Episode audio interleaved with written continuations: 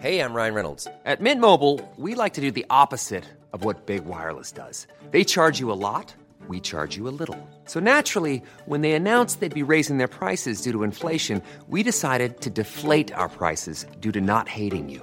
That's right. We're cutting the price of Mint Unlimited from $30 a month to just $15 a month. Give it a try at mintmobile.com slash switch. $45 upfront for three months plus taxes and fees. Promo rate for new customers for limited time. Unlimited more than 40 gigabytes per month. Slows. Full terms at mintmobile.com. Ever catch yourself eating the same flavorless dinner three days in a row? Dreaming of something better? Well, HelloFresh is your guilt-free dream come true, baby. It's me, Kiki Palmer. Let's wake up those taste buds with hot, juicy pecan-crusted chicken or garlic butter shrimp scampi. Mm. Hello Fresh. Stop dreaming of all the delicious possibilities and dig in at HelloFresh.com. Let's get this dinner party started. Hey there, it's Michelle Norris. I'm host of a podcast called Your Mama's Kitchen. When I travel, I'm usually looking for a way to find a taste of home when I'm not at home. And one of the things I love to do when I am at home is entertain. And Airbnb allows me to do that. When I was in California recently, I rented a house that had a great kitchen. And when we were sitting around the table, we're all thinking, we're in someone else's house. Someone could be in all of our homes as well. If you have a home, but you're not always at home, you have an Airbnb. Your home might be worth more than you think. Find out how much at airbnb.com/slash host. Tjena, tjena, tjena, tjena, Micke Målan här. Jag ska ha det här lilla snabba försnacket själv först. Det var så att jag och Glenn, vi drog bilen ner till Lund. Och nästa vecka så kommer också en Lundapåg som gäst i den här härliga podden. Och då blir det mycket handboll. Nu var det så här att den här gästen som kom in här idag Just när vi spelade in lite prat som vi hade om handboll då, då, då eh, strejkade våran dator så det blir inte inspelat. Men det gör nog inte så mycket för vi har en gäst idag som är pratig. Äh, vi älskar honom. Så otroligt skön. Eh, men mer om, om våran gäst snart. Eh, vi vill tacka faktiskt Moberg Bil. Eh, gå in och följ oss på Gött denna på, på Facebook och gå in och följ oss på Instagram. Där heter vi Glenn Hysén understreck Micke Målan. Vi kommer lotta ut snart en helrekon på era bilar eller bil. Som har chans att vinna utan att göra så mycket. Eh, så gå in och följ oss där så kommer info där och det, den infon kommer ut även i nästa avsnitt med Pallika. Sicken gäst. Världsmästaren. Eh, hjälten, jag vet inte vad mer vi ska säga men eh, han är ju en Lundapåg. Så eh, Moberg Bil, stort tack och eh, jag har ju en vän då, Sandor på Göteborgs Måleri. Han har eh, sålt sin bil och då vände han sig faktiskt till Tobias på Moberg Bil och eh, eh, helt enkelt frågade om de kan hjälpa till och eh, sälja bilen för honom. Och det gjorde de. Så de eh, hjälper till att sälja bilar och ett säljuppdrag som det heter. De har ju kunder runt hela Sverige så eh, kontakta Moberg Bil om ni ska sälja en bil så hjälper de till med det. Eh, nej, stort tack Moberg Bil. Sen förra veckan så nämnde vi ju att John Scotts Partille har våran Götenöl på tapp på kran alltså. Och eh, jag pratade med Mattias i veckan och sa det. Där det kommer in massa gubbar och sa där ni ska ha Götenölen på tapp på kran. Har ni det? Så han sålde i alla fall 60 liter öl från Götenna på kran. Så eh, där ser ni. Att vara med den här podden som sponsor eller som samarbetspartner. Vi når ut. Och vet du vad det bästa är? Du som lyssnar vet ju var våran öl finns. Så även Mundal. John Scotts Mundal.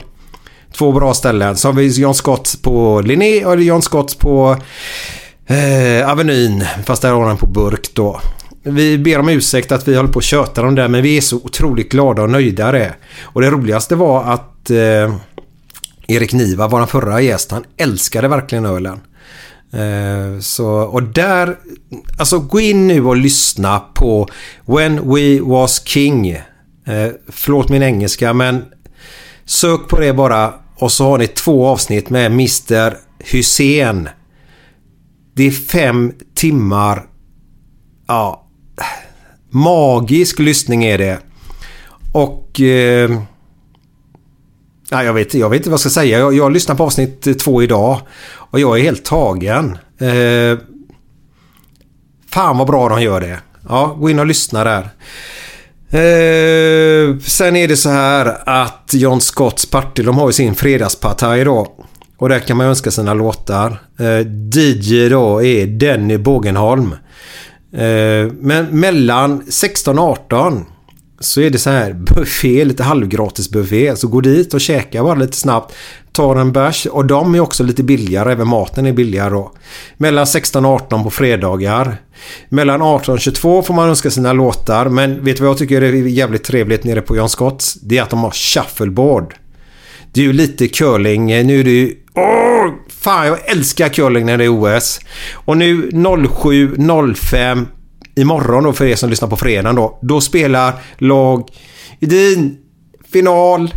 Och där ska jag sitta. Ah, jag älskar det. Jag tror ni älskar det också. Det är så jävla spännande. Och jag hoppas nu. De kom fyra första OS. De kom trea i OS 2014. 2018 så kom de tvåa. Då låg jag, Glenn Hysén på ett hotellrum i Liverpool och kollade på den. Eh, nu blir de etta hoppas jag verkligen. Så... Eh, mm. Shuffleboard, John Scott. Och sen efter när jag köpt det på fredag så går ni upp tidigt som fan på lördag. Och hejar fram Sverige. Eh, vi var lite ringrostiga när vi gjorde den här podden nu med Anders. Den var ju vår första inspelning efter vårt lilla lov som vi brukar ha ibland på sex veckor.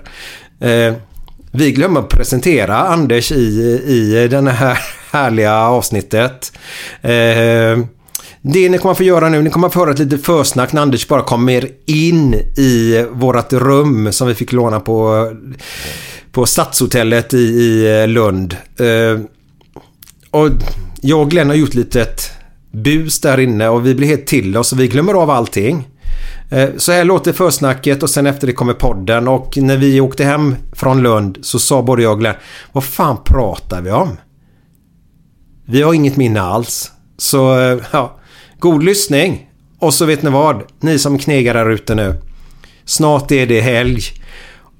Och ta vara på den här helgen nu.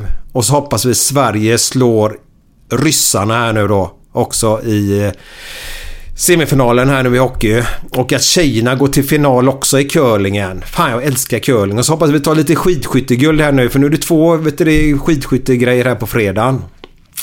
Fan, jag älskar OS. Glenn tycker inte vinter-OS är speciellt, men jag har mina sporter och jag, fan, ja. Eh, jag ska inte köta mer nu, utan god lyssning och kämpa på där ute nu och ta hand om varandra och bjud en kompis. Säg Du, ska vi gå ner och käka jag bjur? Och så går ni ner till John Scotts mellan eh, 16 och 18 idag på fredag. Och så käkar ni och säger det är lugnt, jag bjur. Bjud du nästa gång. Så fattar utan om det. Det är ju skitsmart. Eh, jag tar ölen också, halva priset tror jag det är. Nej det är det inte riktigt men Götenna finns där, glöm inte det. Eh, god lyssning, ha en jävla trevlig helg. Ta hand om er. Och nästa vecka så kommer en VM-hjälte. Ha det gött. God lyssning med det. Som om ni aldrig har gjort det innan.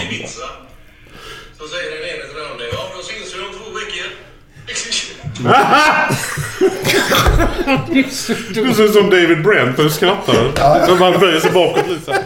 Ja, det var roligt. Ja, det var... Och så ligger den och Så fladdrar. Såg du snappen där bak då? Ja, det är ju det som är det roliga. Att den bara hänger där när bak. man... Den hänger bara... Det är meningen den ska vara i Kommun... frontfigur. Eh, kanslichefen på Lunds kommun. Han sa du. Lägg upp den över där bara. Är du god eller? Det kommer ju bli... Ni vet när man går in i en hiss eh, när någon har fisit. Ja. Och, det, och så lämnar den personen... Man, du vet, man står i hissen när någon fiser och sen går de och så kommer nästa. Då blir man ju... För det är också, jag vet inte, det känns lite beskäftigt. Det var inte jag som fes alltså, det var han.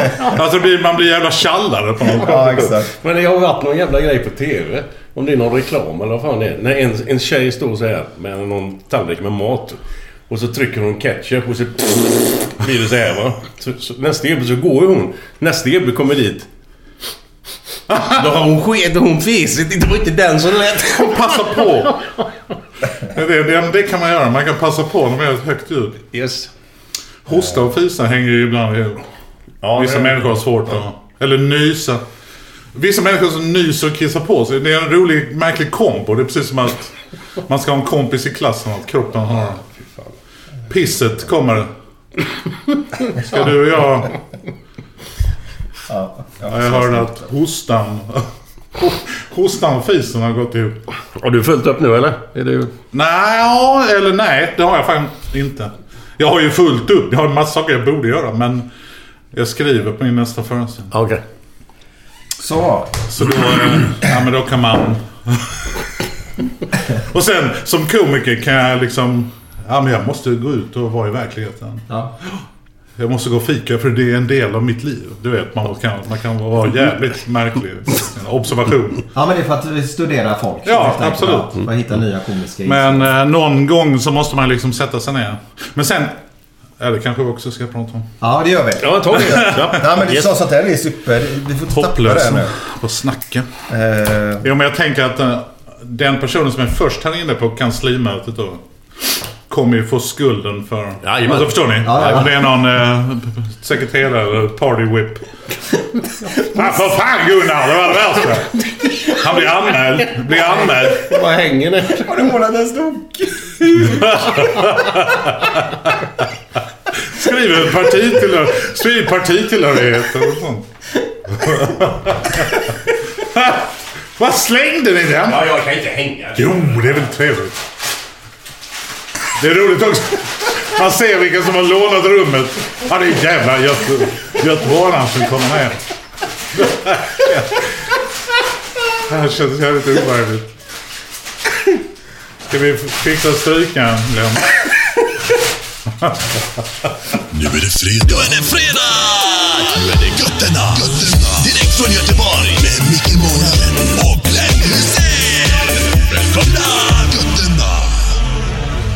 Ehm, när vi gjorde Starka Man så, så dök det upp i nyheterna att det var någon typ från... Eh, eh, jag menar så en gammal människa som skulle ringa färdtjänst. Ja, ja, Och så var det ju någon i Litauen som svarade. ja, exakt. Och Moldavien. can you please go to the corner of Storgatan and Biskopsgatan? Va? Det här, så det är liksom, man kan ju tänka sig... Då ska den personen googla. Och har ingen aning om hur det ser ut. Alltså du vet. Så där, vi hade ju någon idé om att de skulle ha ett sånt här callcenter i Svinarp. För att dra in pengar och dra in liksom människor och sådär. De hade ju massa... De hade massa idéer. Vi har ju skojat ganska mycket om Lund i Snacka man. Vi spelade in det utanför Lund i Kävlinge. Och det var ju så roligt för att de... Kävlinge är liksom en liten eh, kommun utanför Lund. Och de... Eh, Fastig, fastighetskillen på kommunen han tröttnar ju liksom gå upp. Filmteam ni vet. Vi går upp klockan sex på morgonen en lördag. Så till slut, Anders, du kan ta nyckeln. Ta du nyckeln. Nej, vad fan. Till kommunhuset? Jag tar, alltså, ring mig söndag eftermiddag. Hämta den. Så vi hade nyckel till kommunhuset. Så vi kunde ju ha gått in, gått in och skrivit bygglov till vem fan som helst. Men du, vilken... Vilket jävla förtroende. För, Ja, men det är så det roligt. är lite Du svenskt. ser ju jävligt snäll ut. Ja, ja. det det. Men du, jag måste bara fråga. Millwall, på tal om Millwall. Millwall, ja. De är hemska de supportrarna, va? Ja, jo, de har ju ett härligt rykte. Ja, ja, ja. Vad är det? Let them come? Är det de har här bak? Ja, det står så. Alltså ja. det är verkligen... Det, det dyker upp ett klipp varje gång de är i ligacupen eller FA-cupen när de har förlorat. Så står det någon dum Tottenham. Oj, fuck yeah! Och så någon som YouTube-filmar detta. Någon jävla mellanstadielärare som försöker vara kaxig. Så som en Millwall. De är ju orker. Alltså som i Sagan om ringen känns det som. Ja, or- orkar jag. Ja. Orker. Ja, de har alltid... Stöld. Vad fan hette den? The Den? Eller The Dell? Vilken är Ja, det? The Den, ja. The Den är det va? Den är jag nog fan inte sett. Alltså filmen om uh, huligan. Ja. Var det Millwall? Ja, jag tror det. Ja, shit. Nej, jag ser verkligen nu. Jag är den snällaste huligan. Utseendet. Jag kan stå med ultras, men så fort de börjar slåss så måste jag... Nej, det låter Nu åker jag! grej. Jag åker till en bokaffär. Ja. Men bara alltså, du pratar om att du fick nyckeln till kommunhuset där. ja. Men i vilken kommun var det som blev blåst på massa pengar? Var det Staffanstorp? Det kan vara vilken som. Okej, det kan vara vilken som. Det kan vara vilken som i Lund. Och det är alltid, det är alltid så här när man gör någonting. Alltså när vi gjorde Hipp Hipp. Då var det ju alltid... Han är Kajan, han brand... Är det han polischefen i Sjöbo? Alltså de skulle alltid försöka hitta vem det var. Och Morgan Paulsson, min utrikeskorre, det var ju liksom... Där var det nästan tvärtom. Det var ingen korre på SVT som ville tro att det var dem. Nej, men det- är inte jag. Det är väl Lars Moberg. Nej, det är Bert Sundström. Eller du vet. Ah, okej. Men det är ju Elisabeth Höglund som är den stora. Jo, med håret. Ja. Var- Och vi skojar ju om detta att hon... men Hon hade ju en fuskpäls från Georgien som var ju liksom stor som en jävla ladevägg. Och så det håret, så man såg ju aldrig var hon var. Nej. Elisabeth Höglund i Bryssel. Who knows? Det är fältöversten, ser det ut som. Men det kan vara Bryssel också. Nej, men så att det, i, i, ehm, i Svinarp på Starkeman så var det ju många som trodde att det var deras kommun som vi var ute efter. Och det är därför man måste liksom ha en fiktiv, lite som Twin Peaks. Eller, Alltså man måste ha... Twin Peaks är det närmaste Starkeman. Ja. Ja, det var en jävla serie. Jag, jag själv gillar inte den. Men det var en annan Twin sak. Peaks? Ja. ja, men när den kom. Jag tror inte man ska se om den. Nej. Jag vet ju vad det är, men jag har inte sett det. Nej, men jag tyckte den var lite för... eh, Ah, för mycket David Lynch. Han är ju Ja. en ganska spännande speciell. person. Så. Men den fick ju ett jävla genombrott. Ja, ja, verkligen. Den är över hela världen. Så att den var ju... Nej, jag gillar den. Kommer jag ihåg. Men sen vet jag inte om jag fattar allt. Alltså Nej, nej. sådär. Skitskum. Men det, det, det, det, har aldrig, det har aldrig varit ett kriterium för mig vad gäller tv-serier eller upplevelser. Jag behöver inte fatta allt. Nej. Ja, men vissa människor ska ju ha verkligen... Du vet, Att det ska vara sans och balans med allting. Min fru är ju sån här, hon hänger upp sig på... Vi kollar Better Call Saul just nu. Netflix. Det är en prequel till Breaking Bad. Alltså Ah, serien. okej. Som handlar om advokaten. Och då kan ju liksom... Advokat, han cyklar till ett ställe, tar en bil och gör det viktiga. Då kan min fru... Vad, vad gör han med cykeln nu? Ja, men Katja, det är skit. Detaljer. Ja, vad fan, jag vill bry sig. Jo, men vad händer med den? Jag kan förstå om man liksom katter och hundar, att man bryr sig om... Lever den eller klarar den sig? Men sy, alltså den typen av... Och då får hon inte ihop det helt enkelt. Nej, Nej. Han glömde hämta tårtan, han glömde hämta tårtan! Ja, men jag vet inte fan. Det är så viktigt för handlingen. Men... Nej. Men det, det är väldigt intressant är det. Ja, Eh, verkligen. För jag har en dotter hemma som är exakt sån. Hon vill gärna ha reda på... Ja. Ja. men vad tog den? Han kan ju bara lämna typ cykeln där då. Det går ju inte. Det måste ju... När hämtar han den? Jag kollade på en film igår. Eh, Jag är så dålig på uttal då. Eh, Den One Times i USA. Eh, Du vet ju. Du, Once upon a time Hollywood. Ja, tack. Alltså Tarantinos. Ja. Vad tyckte du om den? Um, jag älskar den. Ja. Ja, det var once upon, a, once upon a time. In Hollywood. Ja, Mm. ja, ja. Ja, jag tyckte den var superbra. Jag gillar det här långsamma spelet på något sätt. Mm. Alltså, man behöver inte stressa iväg en film. Nej, men han har ju så mycket självförtroende, Tarantino. Så. Ja, det är så. Ja. Nej, sen- det, nej, men det där Better Call Saul är ju extremt... Den är ganska inspirerad av Tarantino. Det Mm. tv-serien. Ehm, det tycker jag alltid när man ser en film. Even on a budget, quality is non-negotiable. That's why Quince is the place to score high-end essentials at 50 to 80% less than similar brands. Get your hands on buttery soft cashmere sweaters from just 60 bucks, Italian leather jackets, and so much more. And the best part about Quince, they exclusively partner with factories committed to safe, ethical, and responsible manufacturing. Elevate your style without the elevated price tag with Quince. Go to quince.com slash upgrade for free shipping and 365-day returns. Many of us have those stubborn pounds that seem impossible to lose, no matter how good we eat or how hard we work out. My solution is PlushCare. PlushCare is a leading telehealth provider with doctors who are there for you day and night to partner with you in your weight loss journey. They can prescribe FDA-approved weight loss medications like Wagovi and Zepbound for those who qualify.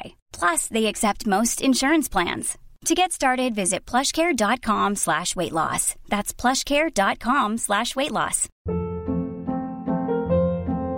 Hold up. What was that? Boring. No flavor. That was as bad as those leftovers you ate all week. Kiki Palmer here, and it's time to say hello to something fresh and guilt-free. Hello Fresh. Jazz up dinner with pecan-crusted chicken or garlic butter shrimp scampi. Now that's music to my mouth. Hello Fresh. Let's get this dinner party started. Discover all the delicious possibilities at hellofresh.com.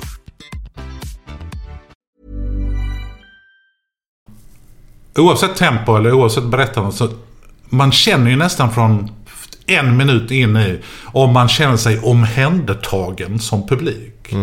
Och det kan ju vara vilken genre. Det kan vara skräck, eller thriller, eller action, eller humor. Men man känner att de här vet vad de gör. Vad de eller det här, det är någonting. Förtexter, lite musiken och bildval. Nej, det här, jag gillar detta. Alltså det där är ganska... Och det är... Det jobbiga är, det, här är, det är lite samma sak med människor. kan jag känna. Den här instinkten som man kan få. Hmm, Den stämmer väl ofta. med denna, Men- jag men- vet inte med denna människan. Tänker du första intrycket så eller? Ja, och sen, och sen är man ju ändå uppfostrad så att... Ja, men ge folk en andra chans. Alltså det är sådär. Ja, det. Men lik förbannat då, två år senare. Hmm, ja, det var något, jag vet inte fan. Det var någonting med den personen som man kände efter tio sekunder. Ja, det är så. Jag vet inte, Ja. jag vet inte fan vad det är, men det är något. Men är du bra på att känna sånt? Ja, fast jag står då bredvid min fru som är extremt bra på att känna sånt. Katja, hon är väldigt duktig. Och hon är också en sån, jag vet inte om det är ett kvinnligt drag eller om det är väldigt mycket min fru. Jaha, är de tillsammans? Ni vet, på en fest. Va? Vem? Ja, de står där borta vid grillen. Hur ser du det? Ja, men det var sättet han gav henne korv. En kaka. Nej, men alltså sättet eh, de kom in tillsammans eller hon kollade på korv hon får. Ska man tänka på något annat då eller? Får de lika mycket korv när de går hemifrån? Sättet som hon gav honom korvbrödet. Hon vek upp det på något sätt. Eh, nej men den här liksom att hon kan se just Mm. att nej de, är- nej de är inte tillsammans längre. Eller sådana grejer du vet. Hon verkar ledsen. nej men jag, hon har en jävla förmåga. Jag tror att jag har lite sån förmåga. Men, Men hon är väl duktig att ta in i rummet då, helt enkelt. Ja, På något det sätt. gör jag sällan. Ta in i rummet. Men vi var i alla fall, vi, vi måste berätta var vi sitter än. Eh, Ja. Det här är en podcast och de måste ju få höra att vi sitter i Lund. Ja, På Grand Hotel. i källaren på Grand Hotel. Ja. Vi hittade ett rum här nere, jag och Glenn. Vi, Alltså, vi, de var ju jävligt schyssta här uppe i receptionen. För de, vi frågade snällt och sådär att vi, vi ljög ihop en grej innan det. Om sjukdomar och grejer. Så, Men ni var, slapp använda den? Ja, men hon så, nej det är klart ni får komma ner hit. Nej, nej vi använder den. Men det var ju bara liksom, ja, vi, skulle varit någon annanstans men de var sjuka där så det gick inte. Ah, ja, ja. Men hon Varför, känner, varför, varför känner ni att... Var det det, var det lite kul? Nej, Alltså, det var lite kul? roligt. Det var inte det roliga var det inte, utan det var mer att man kände sig skyldig för att ta ett rum Ja, här ja. utan att betala någonting. Liksom. Jag fattar. Nej, de är ganska schyssta. Nej, men jag bara tänker det där med att när man ljuger, fast man liksom kanske inte riktigt behöver. Why? Ja men alltså det finns ju någon... Jag tror att det finns en grifter i oss alla. Som tycker det är lite kul att låtsas. Alltså, en, eh, ja, det var som jag eh, när vi i Hipp och liksom... Jag, då hade jag inte glasögon själv på den tiden. Nu ser jag ut som en blandning av alla Hipp Hipp-karaktärer. Ehm, men då hade jag inte glasögon. Men jag hade med mig Morgan Paulssons glasögon när jag var ute och reste. För då, ja men vi kan alltid ta en bild i New York eller om vi är i Chicago. Ta en bild där jag ser ut som Morgan Paulsson. Så kan vi använda den i något sammanhang. Du vet. Just. Hemma hos honom eller vad fan. Men liksom, man tänker bara lite. När vi ändå åker runt så ska vi... Och då var det... I New York så kom vi upp till hotellrummet och det var inte städat. Och ni vet hur man är som svensk. Ja, men hon är ju fem i tre. Vi kom ju lite tidigt, ärligt talat. Det är ju vårt fel. Vi städar själva. Ja. Vi städar, vi kan väl städa, det är inte så farligt. Men då tog jag på Morgan Paulssons glasögon. Och det blev liksom en reverse Stålmannen. För då åkte jag ner till receptionen och klagade som Morgan Paulsson. Åh, vad härligt. För de visste ju inte, de visste inte om att jag inte hade glas. Alltså du vet, hela tiden. På, på Morgan Paulsson engelska. Jag trängde mig i kön. Alltså verkligen. Som en fucking asshole. Look, excuse me, excuse me, VIP. Och så gick jag bara förbi. Look here. Bullshit. Stop the phone. Och så gick fram. Yes, I live in room 603. There was no fucking cleaning. What is the matter with this fucking hotel? Alltså verkligen som Morgan Paulsson. Och då fick vi ett större rum. Som och sen var- hade jag inga glasögon resten av vistelsen och var supertrevlig. Så de måste jag... Måste trott att jag var bipolär eller liksom... Men det var, det var en trevligt liksom alter ego att ta med sig om man nu vill liksom ljuga. Ja, det skulle man, skulle man ju ha en sån jävel. Men kan inte det vara skönt. Han såg in i en roll så. Jo. förklädnad. Absolut. Men, och jag tror att människor gör det. Det är bara det att de kanske inte tar på sig peruk och glasögon. Liksom... Hade du peruk också? Nej, det hade jag inte. Det hade ju varit något. Rastaflätor. Jag hade lånat. Gick förbi en hemlös och bara... En hemlös också. Hemlös peruk och glasögon. Look! De undrar ju... Fan, eh, vad är detta för människa? Slips och rastaflätor. Ja. Are you judging me? Men det var lite roligt ju. Ja, så att det där superkrafter i alter ego liksom. Men jag tror alla människor har det... Vi har någon liten sån Oceans Eleven person i Ja, oss. säkert. Som, vi kan ju ljuga. Alltså vi, vi har ju... Vi, vi, vi pratade på vägen hit ner så... Så vad var det jag sa? Glenn sa ja, men alla har vi ett mörker i oss. Det är Eller vad mörker, jag sa ja. va? Ett mörker sa du. Ja. Eh, I bilen? ja. Det är ganska läskigt. Körde du då? Nej, var Glenn körde. Nej, jag körde. Jag, jag, har inte, Ja, jag, jag har inga problem med mörker. Där. Anders, ser det framför dig. Glenn Ja. på vägen hem sitter med ratten och bara säger så här. Det där mörkret. Alla har vi ett mörker i oss. Och så ner med pedalen i 200. Och så lamporna. Släck Mellan lamporna. bilarna så här. Och Micke ligger... Shit alltså. Ge han inga idéer här nu. Ett mörker, det är klart vi har ett mörker i oss. Ehm, och det är väl viktigt att man kanske inte... Får ut Jag tror vi har tillägget bara... Vi har, ja, men det, ibland kanske man ska ut det på något sätt. Det är bra idrott att spela fotboll och sparka ner någon mittfältare. Så blir man av med lite. Eh, nej men alltså att vi lever... Eh, jag tror det är superviktigt att vi rör på oss och spelar idrotter och är ute och springer och allt vad fan vi nu kan göra. För att vi blir ju av med ganska mycket i det fysiska. Ja, ja, ja. Det är många människor som lever så icke-fysiska liv nu. Så att jag kan tänka mig att man istället liksom går inåt. Snarare än att leva ut är liksom på något sätt. Och det behöver inte vara att det är farligt. Men bara det att man får anstränga sig och göra något som är jobbigt. Eller... Vräka ut något. Ja. Ja, bara som nu när vi har suttit och skrattat här. Alltså, jag mår ju mycket bättre redan nu. ja, men alltså, man får ju ut någonting. Det händer någonting med kroppen. Nu är det samma när man springer. Man får Ja, ja. en tempoökning i kroppen. Jag boxades en gång i tiden när jag bodde i Stockholm på Grevgatan. Narva boxning. Uh, jo, jag tror, eller Grev Ture. Där uppe vid kyrkan i alla fall. Hedvig Eleonorakyrkan. Där ligger Narva boxning. Låg, och det var ju verkligen så här Rocky. Ner i ett garage liksom. Och så tränar svenska landslaget i boxning. Tränar den. Men det var ju liksom, först var det kickboxning. Men- Före oss. Vi satt och väntade då. Eh, och så var det kickboxen och det var, alltid blodigt i duschen. Men de hade duschat. Ha det bra! Så jävla blod och liksom. Och så boxades vi. Ja, men vi var ju amatörer liksom. Som bara boxades för... Men... Man blev ju ganska bra ändå. Men framförallt träningen är ju fenomenal. Men då var det ju... När man sen då frågade vad de jobbar med. Jag var ju så ung så att jag jobbar ju bara extra så här, i Stockholm. Men då var det ju advokater, läkare, psykologer som behövde slå på någonting i en timme. De kom ju ner. Hur är läget Björn? Ja, det är bra. Så stod han och slog på den jävla säcken i en timme. Och han var ju liksom tvungen att... Så att han nästa dag kunde sitta... Ja, förstår.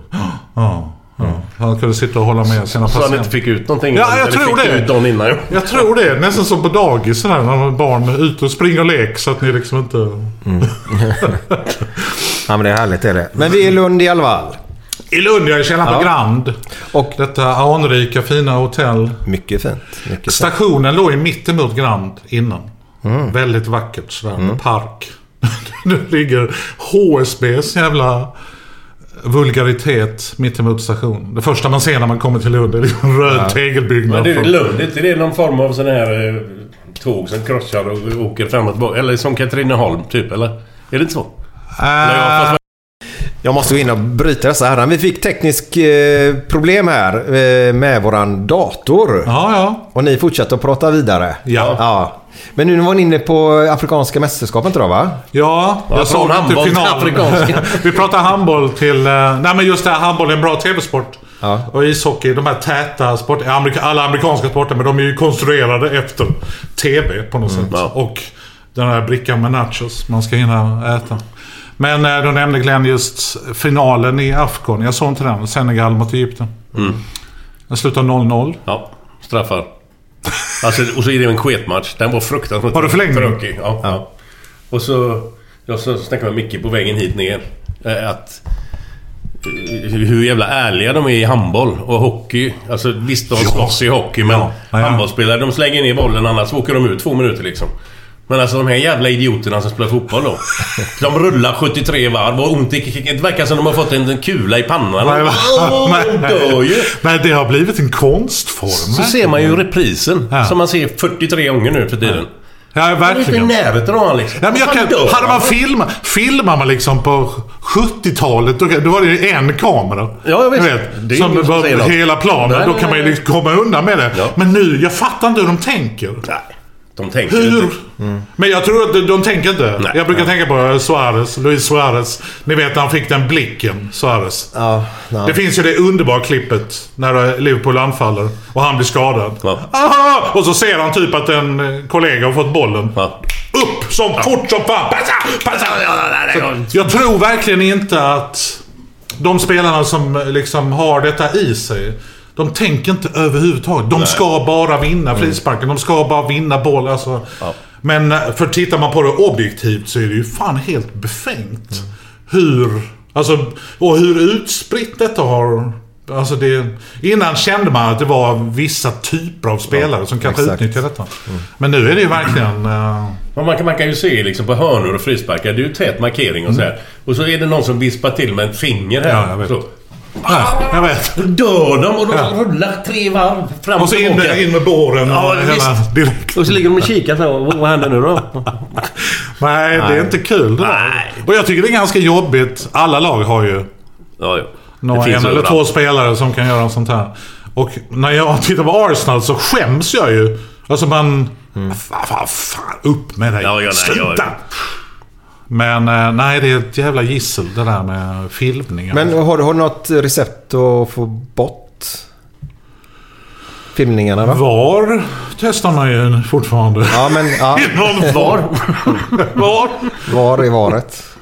Vad, vad, Nej, jag vet alltså, inte vad man ska göra åt det. För böter är ju ingen idé, för det är, pengar har de ju gott om. Det är avstängning i sådana fall. Ja, men man har ju pratat om... då. Nu är jag inte så kunnig inom rugby. Men har inte rugby typ utvisning i fem minuter? Ja, det var det vi snackade om på... Ja, men du har även... för- för- Det finns i fotbollen också, fast på ungdomsnivå. Aha! Att man åker ut fem, två eller fem minuter eller Ja, någonting. du får För tid- det hade ju varit Ja, ja, en exakt. bättre Du, grej. vi pratade om det i Det, bilen. det nu. handlar om... Det är ju inte just med filmningar då. Det handlar om att om du går in och... Så att du tacklar någon väldigt vårdslöst. Ja. Eller att du, ja, du... Ibland behöver vissa ung- ungdomar, du vet ju, Ja, när man är jag 15. fattar, jag du behöver sätta dig och vila. Ja, tänk, tänk du över. andas ut. Ja, andas lite den Ja, killen då. Och då, eh, ja, men då, då kan man få fem minuters eller om det är tio minuter. Ja, för något, något sånt kanske man skulle Ja, ja, tycker jag absolut. Man har ju pratat om de här orangea korten och sånt. Att för nu, jag menar nu hejar jag på ett lag som har överlägset flest röda kort i Premier League. Jaha, har de det? Och det tänker man ändå, äh, det borde ju typ vara Burnley eller något sånt lag som har ja, det. ja. Nej, de, de, har ju, de har ju inte fått ett rött kort på typ ett och ett halvt år, Burnley. Antingen är de mycket duktigare, alltså typ så som man blir när man sitter i fängelse. Att man kan liksom... s- Jag ska slå dig även, det syns inte. Det blir inga blåmärken. Inre blödningar. Alltså att man blir någon jävla expert på att nita folk. Så känns det Burnley ibland. Men Arsenal känns ju ändå som ett lag som... Ja, men vi, vi har bollen ganska mycket. Ja, ja. Sen kan vi också göra sådana här cyniska gula kort som City är duktiga på. Alltså en kontring eller en... Men att vi har så många röda kort. Sen har vi Granit Xhaka som ju verkligen är en speciell karaktär. Han är ju superarrogant och en jävla ledare i laget. Men ibland slår det slint. Men det är inte för att han vill skada någon. Men ibland går han in liksom en tvåfots. Och då är det bara ut. Och där kan jag ibland känna... Rött kort ska man ha om man har förtjänat det. Absolut. Men ibland känner jag att det är lite för lätt att få röda kort nu. Alltså domarna... Ta Mike Dean. Allas vår stora kärlek i livet. Han är ju en av de jobbigaste jävlarna. Alltså vet man, nej fan vi har Mike Dean i den matchen. Då vet jag hur det kommer bli. Arsenal gör 1-0, sen får Xhaka rött kort och så blir det 2-1 till Newcastle. Alltså det är verkligen en så, Den har vi sett förut, den matchen. Men är det, är, det, är, det, han som är mest utvisad? Alltså, nej, men Mike Dean är en sån här person som vill... Nej, men jag tänkte på han vill uppmärksam. Ja, det har jag inte koll på. Det måste det vara. Ja. David Luiz var jag, men han är ju ändå en Chelsea-spelare som spelar i röd tröja några år. Han var ju också så. Alltså, och det är precis som att... Jag vet inte om domarna snackade ihop sig innan. Liksom. Ah, Xhaka. Bara koll, på honom, för han, är, han spelar ganska fult. Var Ja, det men- så när du Ja, spelade? ja men så gör de. Alltså, Det är inget snack med domarna innan så. nej, men jag bara menar att domarna Att de snackar ihop sig. Ja, det, är, Ja, ja, ingen, det, det gjorde de säkert. Absolut. Vad hade ni någon sån, alltså i dina olika lag, det måste ha varit någon som var, alltså som inte kan tackla. Det är ju en skill att kunna tackla. Ja, ja absolut. Men eh, nej, så jag... Vi hade ju tuffa gubbar alltså. Steve McMahon exempelvis i Liverpool. Han var ju en tuffing. Men han var ju aldrig... Alltså, det var ju inte så att han sparkade ner folk till höger och vänster. Utan det var ju in i skiten bara så. Dunga, Carlos Dunga var ju i Fiorentina en säsong när jag var där. Det var ju riktigt jävla... Men han är ju inte den som går in och kommer med dubbarna. Nej, utan precis. Det smäller ju bara. Nej, jo, precis. Det, det är ju... Och det, det, är inget, det tycker jag hör till. Ja, ja, jag menar fotboll ska ändå... Men till och med där då, då gör man det på någon som filmar då. Då blir det ju liksom fem minuter, oj, Ja, voj, ja. voj, voj.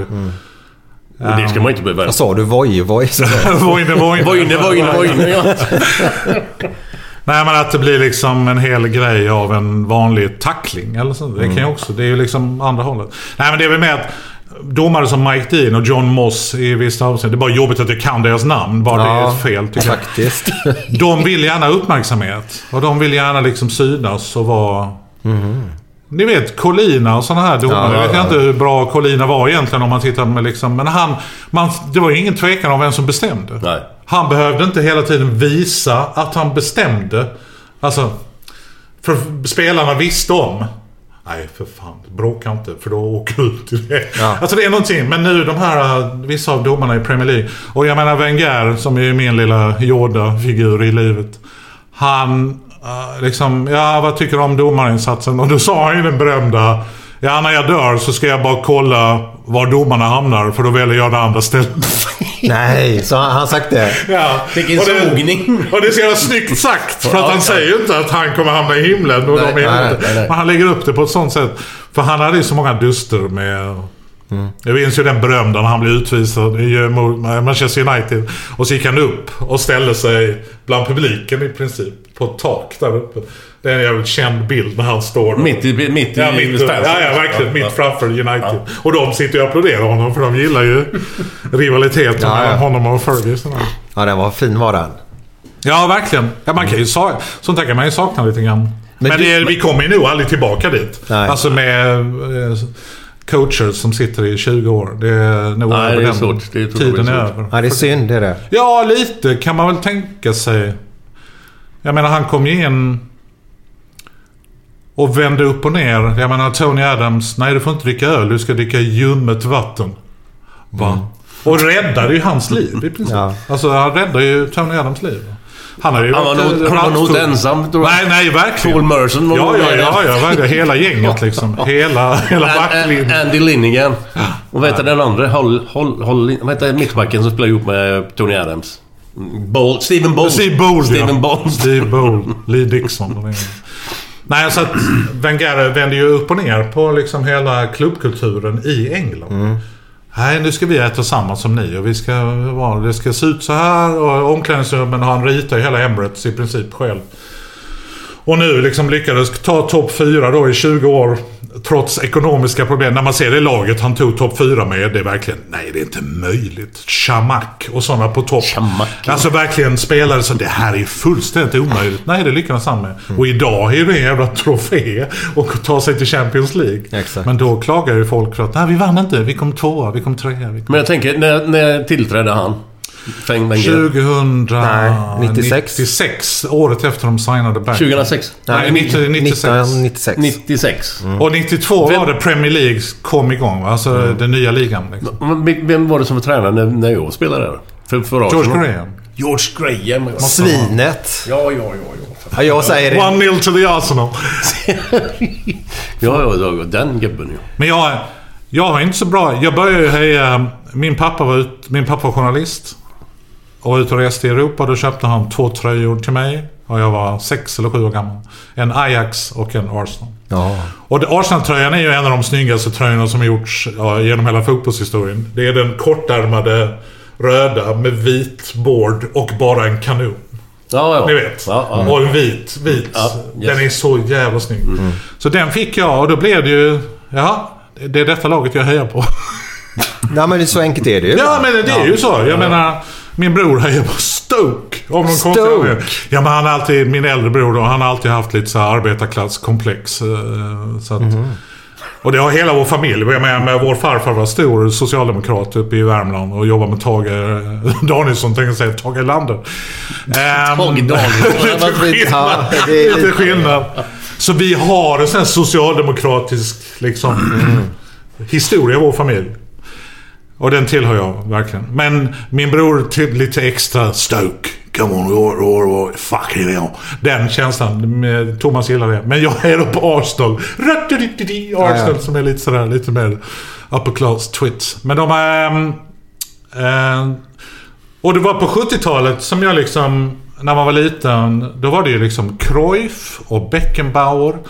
Och Västtyskland. Bara det var lite gött. Med Gerd Müller och Ja, den, ja. Den generationen. Det var de jag växte upp med. Och Cruyffs eller totalfotboll.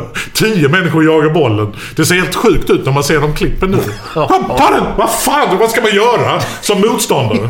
Man vill bara skjuta ut till inkast för att... eh, Ehm, men sen när man liksom, när jag började jobba och sådär.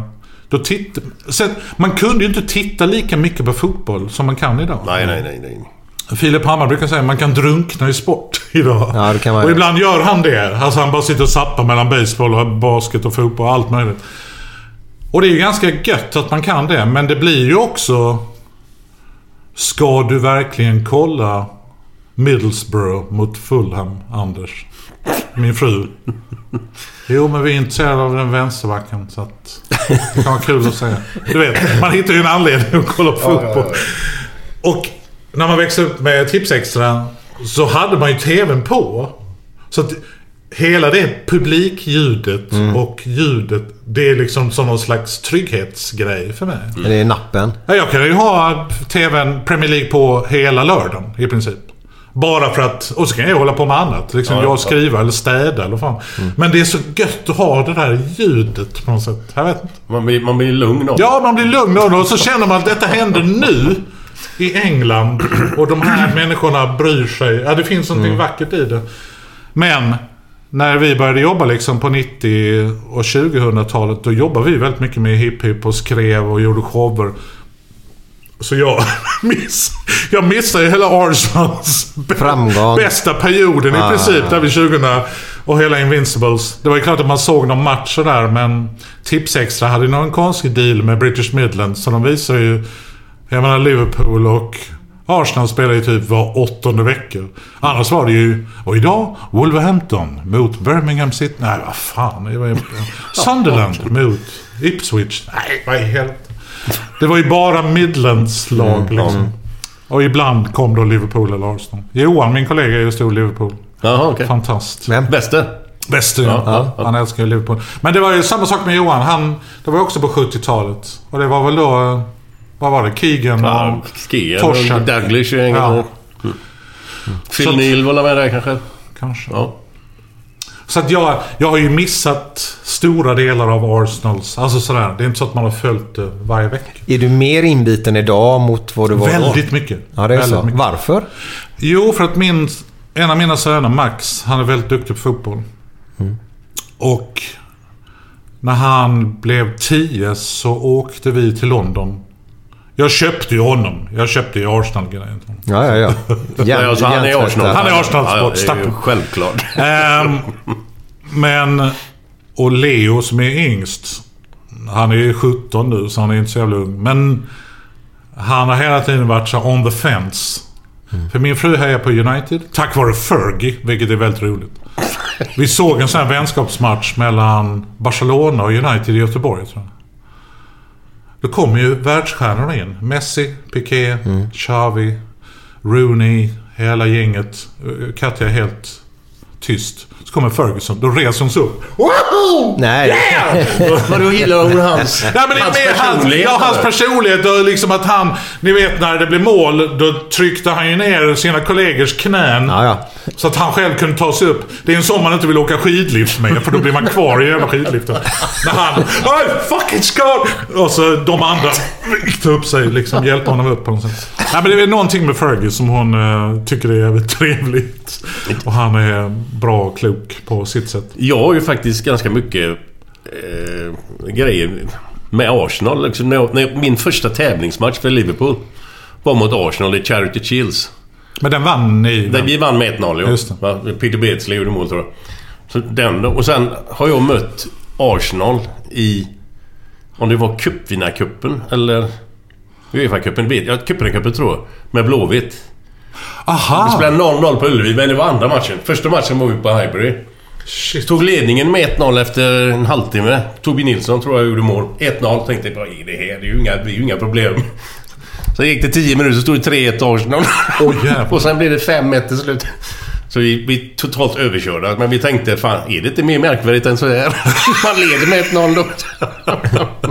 Det är det bästa med kupper tycker jag. Nu när man, nu när man är lite svältfödd på fotboll efter de här landslagsuppehållen. Sitter man och kollar på FA-cupen. Det är många storlag som åker ut. Och det finns ju någonting gött med det tycker jag. Ja, ja, ja. Men Arsenal åkte ut för Nottingham Forest. Men alltså FA-cupen är ju... Den är vacker. Ja, ja verkligen. Ja. Helt underbart. Och vi, vi hade turen, jag och Max. Men eh, så att, bara för att avsluta det där. När Max och jag började titta på Arsenal, då började jag liksom aktivera mig ganska rejält i det. Och han också. Och han kan ju, ni vet de har spelat FIFA. Ja, ja. Så de kan ju varenda jävla spelare. Det är helt otroligt. Helt Alltså, sjukt är det. Och så är de som svampar. De tar in all, Ja. all information bara en gång. Nu i den åldern, man behöver ju höra någonting hundra gånger. Och mer eller mindre typ skriva det själv. Liksom, För att komma ihåg det. Ja, för att komma ihåg det.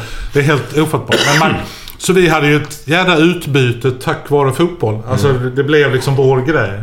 Och vi hade turen att åka till Wembley 2014 när Arsenal vann. Och vi låg under mot Hull med Mm. 0-2.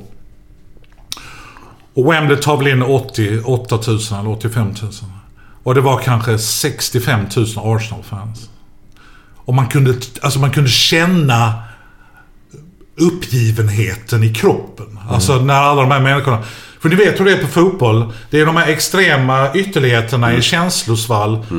Bland det häftigaste jag varit med om, det var en tyst minut på Emirates.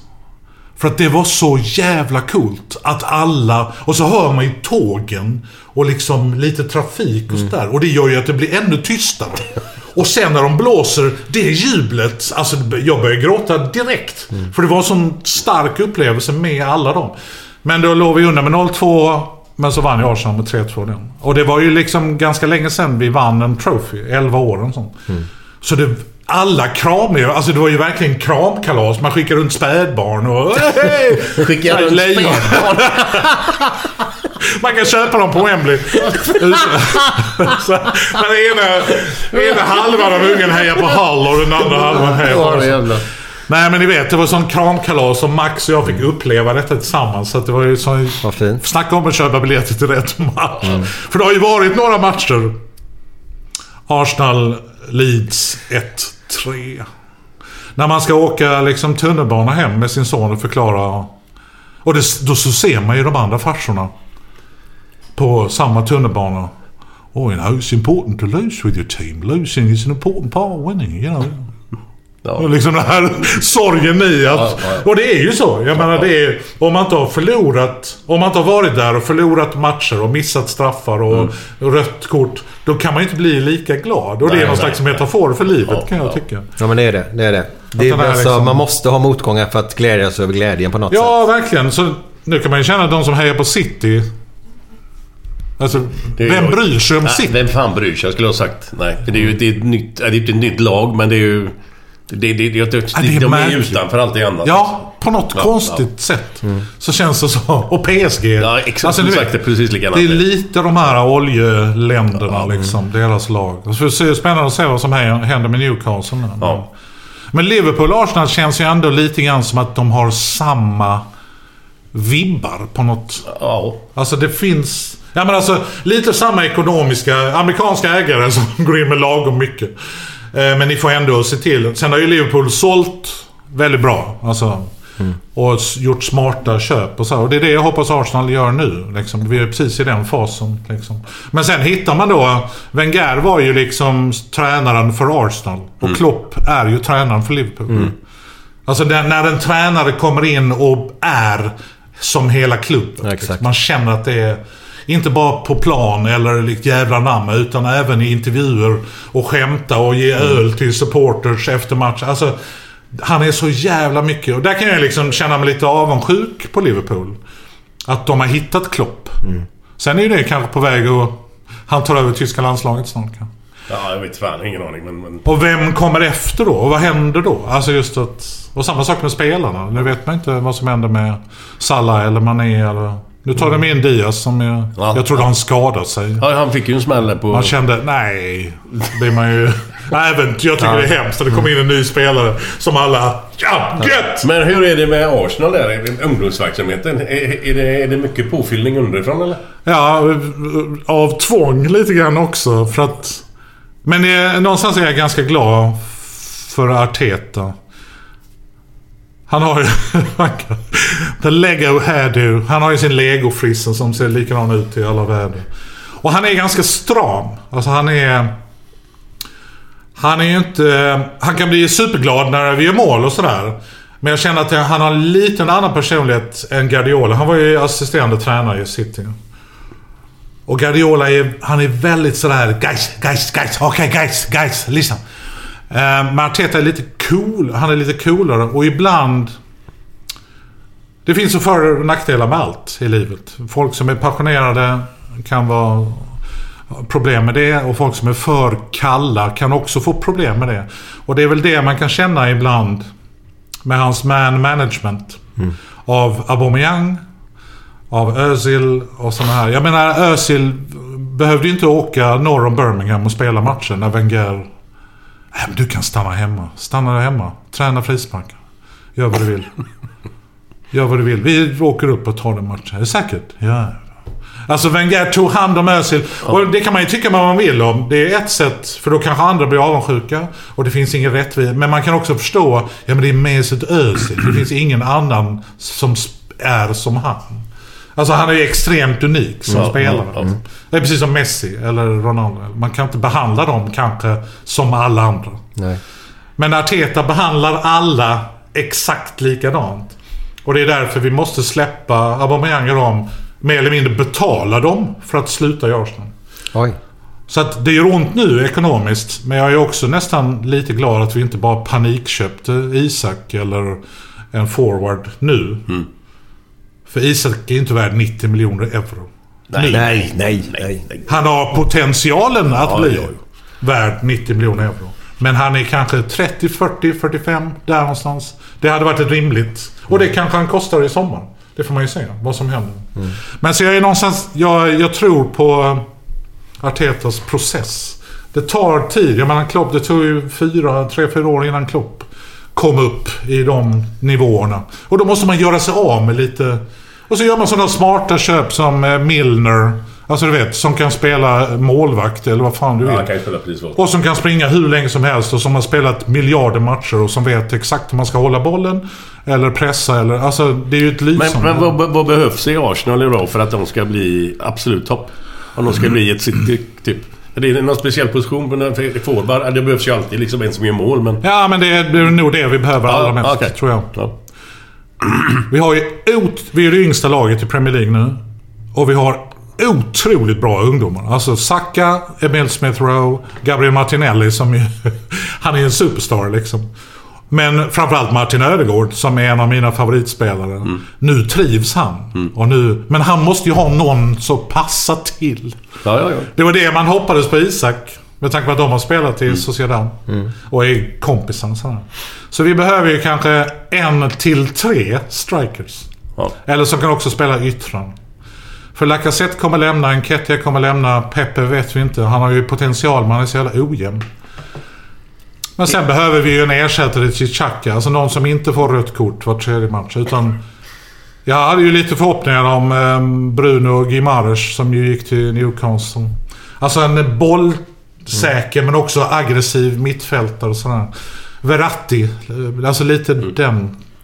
Jävlar vad du kan mycket. Finns det ekonomi som... som Ja, det finns. Ekonomin finns? Ja, det tror jag. Och i och med att de visar nu... Jag menar Aubameyang 350 000 pund i veckan. Ja, det är sjukt. Ut, och sen bonusar utöver det. Vi tjänar, eller vi sparar ju kanske 25 miljoner pund genom att han spelar i Barcelona. Till slutet av säsongen. Så att de visar ju ändå ägarna att vi gör oss av med allt onödigt. För vi har ganska mycket som är på G. Men jag tror Arsenal kommer fem eller sex spelare i sommar. det blir. Som de... Köper. Ah. Vi var ju ute efter, eh, vad heter han, Vlahovic. Som gick till Juventus. Men det är svårt med Var Italien. kom han ifrån? Fiorentina. Ja, ja, ja. För fan, han var ju där. Ja, ja, ja. Och där hade vi ju Lucas Torreira på mittfältet som också kommer gå i sommar. Men man kände, ju, man kände ju med Vlahovic att han ville till Juventus. Det är alltid när man köper spelare från Italien. Så känner man att... Okej, vänta innan du skriver på. Din mamma kommer inte bo jättenära och det finns ingen spaghetti i England. No, no, no, no. I cannot go. I cannot go. Ja, men det är ju legendariskt hur svårt det är att få liksom... Man kan ju på, räkna på sina händer hur många italienare som har kommit till Premier League. Var inte det italienarna, var inte det de första där på 90-talet som sprängde det där att de skulle börja köpa in utlänningar, alltså mer utlänningar? Ja, ja, ja, ja. Det var väl han silverräven i Middlesbrough? Ja, Ravanelli. Ja. Och så eh, Sola var väl där. Ja, ja, ja, var han Chelsea, där? Chelsea ja. Ja, men det var lite italienare Ja, i början absolut. som... Och det var ju någon mer där. Eh, I- och, eh, ja, i vilka lag kommer jag inte ihåg. Eh, men det var ganska mycket italienare i början där. På, på 90-talet. Var det inte Och det? sen, sen skvallrar de. Ja. Alltså, det är ingen... Det här är en det engelsk, det här ser en engelsk frukost ut. Ägg och bacon. ja, och sen åkte de hem igen. Vita bönor. Bruna korv bönor. Det är dina bönor med. Men vi måste alltså... Jag, Allting är vitt. Korven, allting. det var väl det. Det måste vara. Nej men du har ju sagt själv att italienare de dricker ju nästan ingenting. Nej. Jävla Ja, vad de gör tröttpåsar. idag vet jag inte, men jag tror knappast att det är bättre. Eller bättre, vad ska man säga? Sämre eller bättre? bättre. Det var ju Nej, fan, jag de drack ju ingenting. Nej. Ett halvt glas vatten, eller vin. Och så blandade de det med vatten. Visst, jag säger emot romarna, det. romarna. Grattis, för fan. Gör vad ni vill liksom. Grattis. Ja, ja, men vad fan, de får väl dricka vad fan de vill. Men tråkiga jävlar. Men hur, när spelade du i Fiorentina? Var det... 87 till 89. Har du Holland först? Eller? Ja, PC ja. ja. Och sen, Sen Liverpool. Italien? Sen Liverpool ja efter sen... Italien. Okej. Ja, just det. Precis. Blåvitt att, emellan också. Ja, jag var i två omgångar i Blåvitt. ja. Så Holland, Blåvitt, Italien, England. Guys. Gais. Man vet aldrig. Vart är vi på väg? Men en av de bästa gubbarna som någonsin har spelat med det är ju Baggio. Han spelar ju Fiorentina. Sicken jävla fotbollsspelare. Häftigt. Otroligt. Men en... Alltså... Jag ska inte säga mes, men väldigt snäll människa då. Snäll. Men sa inte mycket sådär och... Baggio? Nej. Läste om buddhism på bortamatcherna i... Bortamatcher med buss. Buddhism, buddhism. Han är ju buddhist antar jag. Men han, det, det stämmer. Han har ju ganska snälla ögon. Alltså man Ja. ser på honom att han... Han är mer kanske en teknisk än en killer. Nej, nej, nej. Killer. Nej, nej, nej. För helvete. Han känns ju inte så. Bad, missade inte han en straff eh, VM 94 där? Jo, jag tror jag. Han det? sköt väl över va? Ja. Kommer du ihåg han Stojkov hette han va? Stojkov, ja. Bulgaren. Ja. Vet du vad han gjorde på bortamatcherna? När han spelade i Parma med Brolin. Stojkov, nej. Då hade han, satte han på ett videotejp då, ett band. För då körde man ju sån VHS. In där på TV-apparaten och i bussen och kommer det upp en timme och 30 minuter där han bara gör mål. Och visar för lagkompisarna. Inget ego alls. Inget ego. Det är helt sinnessjukt. Ändå imponerande att få ihop en timme. En och en halv timme. Det kanske var re- repris hela tiden. Ja, precis. Ja, skitsamma. Nu är det fredagskänsla i alla fall Glenn. Ja, ja. Gött.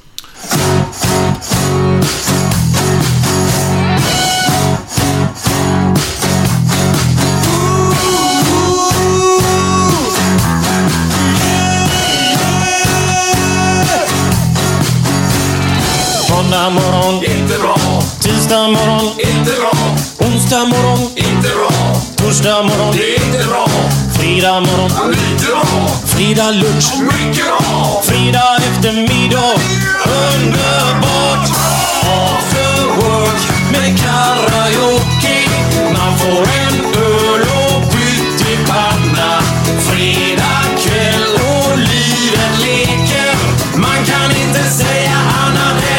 att jag har det gött nu!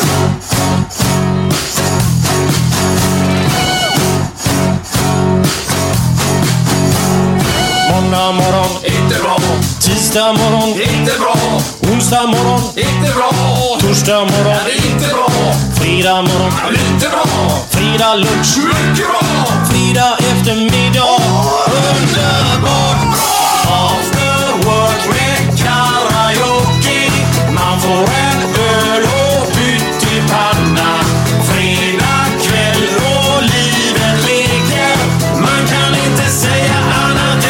att jag har det gött nu! Italienska ligan eller? Nu kör vi igen. Den det är är på inte så gång. att jag sitter och kollar på den. Alltså sådär. Kom igen då Middlesbrough! Det här är inte... Ja, det ska gå på bara menar du? Ja, lite sådär som att ha radion. Det här nu är första gången i poddens historia. Jag måste dra igång det snabbt och bara... För ni bara pratar på alltså. Men Glenn, vilken låt hade vi här nu då? Jo, men det var ju den underbara här med Björn Rosenström. Härligt. After Dark. Nej, det gör- nej, nej, After Work, After Dark. After Fan, jag tycker det var jätteintressant. Vad hände där? Det blir man ju nyfiken på. After Work heter det. Vi, eh, hur, hur mycket dricks Glenn och, jag, Glenn och jag kommer ha lite, köra lite After Dark på fredag. Välkomna. Va? Vi ringer upp gänget. Stora strumpbyxor. Kommer de att strippa och- lite. Ja. Ja, just det. Ja. Eh, Vi har en present med oss till dig. En affisch. Jaha, Där nej. ligger det. Vart? Ja, den får du behålla. Du kan få den Signerad. signerad av Glenn. Nej, NFT. Digital konst. Jag lägger ut den digitalt. Du, jag ska fan med göra. Ska vi lotta ut alla våra lyssnare? Ja, det kan vi göra. Ja. ja, ja. Ni som... Det är någon sjuk jävel som kommer att vinna ju. Men Oh, ja, ja, ja. Vi vill ju ha så många sjuka människor som möjligt. Vi måste, Ja, men- måste hjälpa sjuka människor att fortsätta vara lite sjuka i huvudet. Men när, när ska vi gå ut med den här lottningen då? Ut... Ja, det vet jag inte. Det får vi komma överens om här. Ska vi göra det offentligt nu och säga vad det är eller? eller vad? Ja, det är en teckning som finns på... Men på man, man kan väl kalla erotisk konst? Ja, kan vi kalla det. Kan det bara vara ärlig och säga att det är, en- det är en, en penis? Ja, Ja. typ. Eller vad man vill säga, vad man säger något annat ord. Kuk är ju lite, det är lite elakt. Snorre. Pille? Pille. Men det där känns mer som en kuk. det här satt vi och diskuterade sen när vi gick i skolan. Storleks, alltså på... Pille känns ju inte jättestor. Snorre, nej. Snorre är nej. Nej. Men kuk känns ju ändå att det är Att det är en någonting. rejäl ja, sak. Ja. någonting. Och där Men penis, penis känns ju mer som att du är en konstkritiker. Ja. Alltså att det är rätt terminologi. Mm, Man får inte gå för, utanför gränserna liksom. Nej. Nej. Men, men där Glenn, du får räcka över våran Ja, det är present. det. Jag skickar den så och så får du titta själv vad det är. Vi vet ju inte om det här, men eh, på ditt sätt att leva och eh, gilla fotboll och det, så tror vi att du kommer gilla dem i alla fall. Jaha. Ja. Det är spännande Är nu. det ölburkar? Det känns det som. Ja, de är inte tomma. Får jag titta eller? Ja, ja, ja. ja, ja. Nämen! Men det här är bara som ni har... Har ni ett eget bryggeri? Ja. Nej, inte, vi har inte ett eget bryggeri, men vi, vi jobbar ju med ett bryggeri. Ja. Men du sa ja utan problem. Ja, ja. Nu kom fram den Ja, här... det är inte vi och han som gör dem. Eleven. Som Nu kom den. Oceans Eleven-killen in. Ja. Nej, glöm. Ja, det har vi. Jag tänker, vill du investera? Anders vill investera. Håll käft. Det här är helt fantastiskt. De säljer som fan. Var säljs de här? Systemet. systemet. Du tror inte det? Helt underbart. Jo, jo, jo. De säljs, det är inte så att de säljs på eh, matcher i Göteborg. Nej, de är för sig. De köper ju sån här billighet så väl bara Ja, ja, ja. Men jag tycker det är en jävla bra bild med Älvsborgsbron i bakgrunden. Där. Mm. Och, Ja. Lite gött folk som ser med på bilden där. Det är jättetrevligt. Ja. de, de, de som har bryggeriet det är gubbarna bakom In Flames. Musikbandet. Okej. Har det. Ligger uppe i Lindome strax utanför Göteborg. Men Det är ett väldigt eh, litet bryggeri så att Men det här är alltså supergod lager är det nu. Det är Eh, jävla massa smak i den. Så det, det Nej, så här- inte jävla massa Nej, smak. men det är ju mer smak än... om- Du känner, jag vet inte hur mycket du väl Nej, jag är ingen ölmänniska. Nej. Nej, nej. Men jag menar om du har en Eriksberg eller en... Vad heter de? En Åbro eller vad fan det nu må vara så smakar de ungefär likadant. Det här, det här är ju en viss smak i alla fall. Ja, den Smakar har ju en lite karaktär så Ja. Vad trevligt. Där får jag inviga mot Wolverhampton på torsdag. Ja. Ja, ja för fan. Tror de med dem. Men den är, man ska dricka med njutning ska man göra. Ja, vad trevligt. Nej, jag är ingen öl... Jag vet inte. Gillar du inget alls så eller? Rödvin? Nej. Vad fan, du, du pratade socialdemokrater förut ju.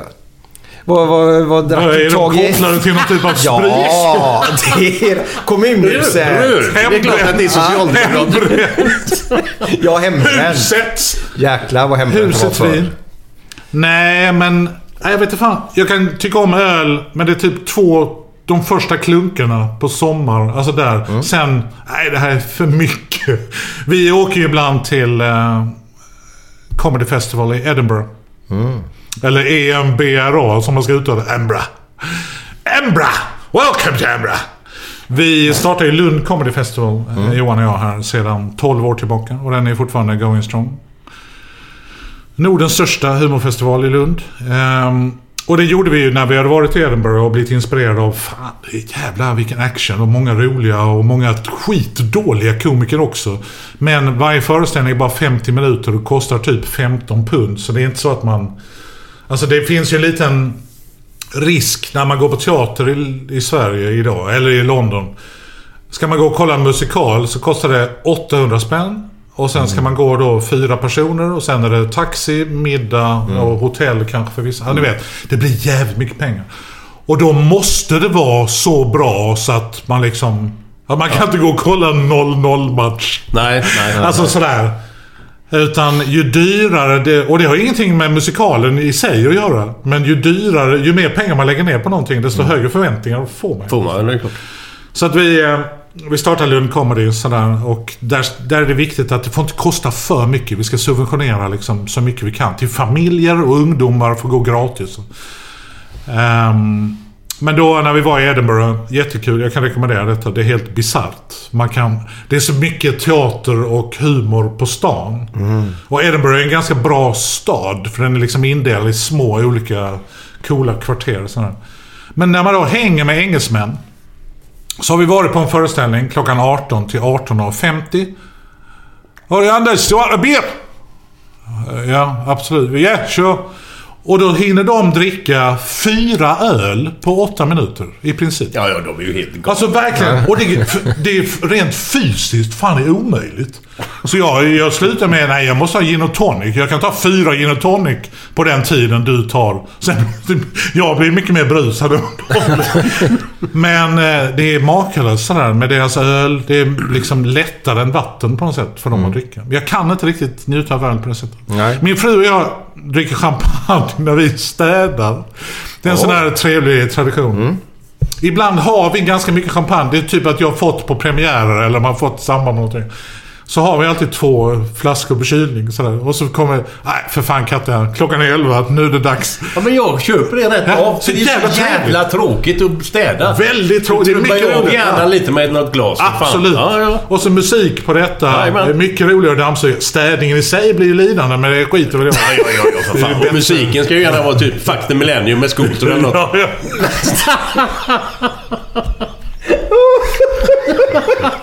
Alltså dammsugare, rave-dammsugare. Vad, vad, vad lyssnar du för musik då? Min fru... Är det dansband? Inte- Nej! Åh fy fan, jag klarar inte av dansband. Är det så? En låt klarar jag, sen Kvinnaböske? äh, börjar jag få hårbollar. Jaha. Nej men det finns ju dansband och dansband. Men jag växte upp med Ingemar Nordström. Ja. Och, de, och det var ju verkligen, nej det här går inte. Min fru, hon lyssnar ju helst på Cat Stevens. Ja, men det är ju bra. För Ja, det är jättebra, men hon lyssnar ju i princip bara på Cat Alltså bara? Och då kan man ändå känna, fan. Men det blir ganska mycket 80-tals eller 70-tals soul. Alltså åt det hållet. Eller disco. Why not? Earth, Wind and Fire. Det är kanske det bandet jag lyssnar på mest i mitt liv. Ja, det är så. Ehm, så gärna lite sån musik. Men sen, jag är ju gammal syntare. Nej. Så jag lyssnar ju liksom gärna på Depeche Mode och Ultravox och Human League och Kraftwerk och sånt där. Men eh, då får jag gå med hörlurar. Då, Human League, var det Don't, You Want, Me Baby? Ja, det var de. Ja. Ja. Om, om de kommer till eh, typ Stockholm eller Göteborg eller sånt och spelar så här gamla syntband. Åker du dit och tittar då? Det beror på lite. Depeche tycker jag har blivit liksom, de har blivit bättre än vad de var innan. Och Kraftwerk är ju så jävla... Jag såg dem i Köpenhamn. Det var, det var en mycket bisarr upplevelse. Kraftwerk är ju svin... De är kanske de bästa av alla. Det är liksom fyra cyklister från Dortmund som eh, har de här tidlösa låtarna som fortfarande idag. Och det var ju de, det var ju så jävla, när jag läste en eh, artikel om Afrika Bambata och de som startade hiphop och rap i USA. De lyssnar ju på Depeche och Kraftwerk. Och det är bara en sån jävla rolig bild. Att det sitter fyra stycken svarta killar, superhårda, i någon källare i Detroit.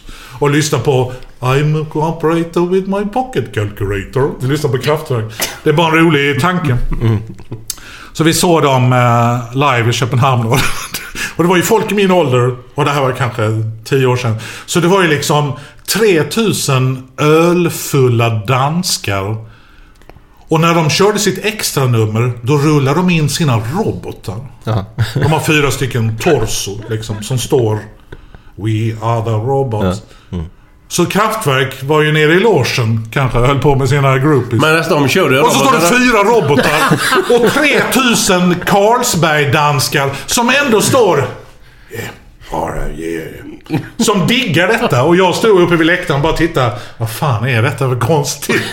Det var nästan som en installation. vad ju. Nej, så att jag, det beror lite grann på. Är det Depeche som... Mm. Ibland gör de ju i England, kan man bli lite avundsjuk. Då samlar de typ... Ja, vi kör Gary Newman, Human League, Duran Duran, alla dem på typ O2. Det hade ju varit lite kul att titta på. Mm. Men ABC till exempel, som gjorde Look of Love. De ska spela på Royal Albert Hall. Och där, då ska de spela hela den skivan. Det är så? Och det blir jag lite sugen på. Med symfoniorkester. Ja, ja.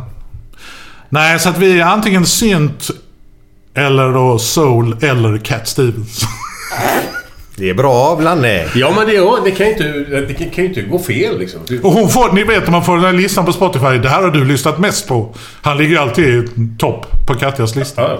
Cat Stevens på nummer ett. Nummer två, Rod Stewart. Åh. Ja, så att hon... hon Okej. och, och lite, vad heter han, Don McLean, ni vet med American Pie. Down, down, Mr. America. Ja, den, ja, ja, ja, Det är liksom hennes barndom. Som Ja, ja. hon, en sån person som Roger Whittaker dök upp. Jag vet inte. Nej. Nej. Whittaker. det- Smörsångare. Ja, det är han med gitarren eller? eller? Nej, det var mycket mig. Flöjt? Nej, men jag tror han var från Irland, Whittaker. Ja, jag visste ju igen namnet så jävla väl. Nej, men han. Så att det blir, ja, det blir så. Ja, Roger Whittaker. Ja, ja. Så inte så mycket scooter, tyvärr. är det det du lyssnar på egentligen? Nej, men jag tycker just den låten är rätt okej. Ja, jo. Ja. Den finns eh, någonstans på vårt Instagram när Glenn dansar till den faktiskt i en partybuss. Ja. Och Gud, sjunger. ja.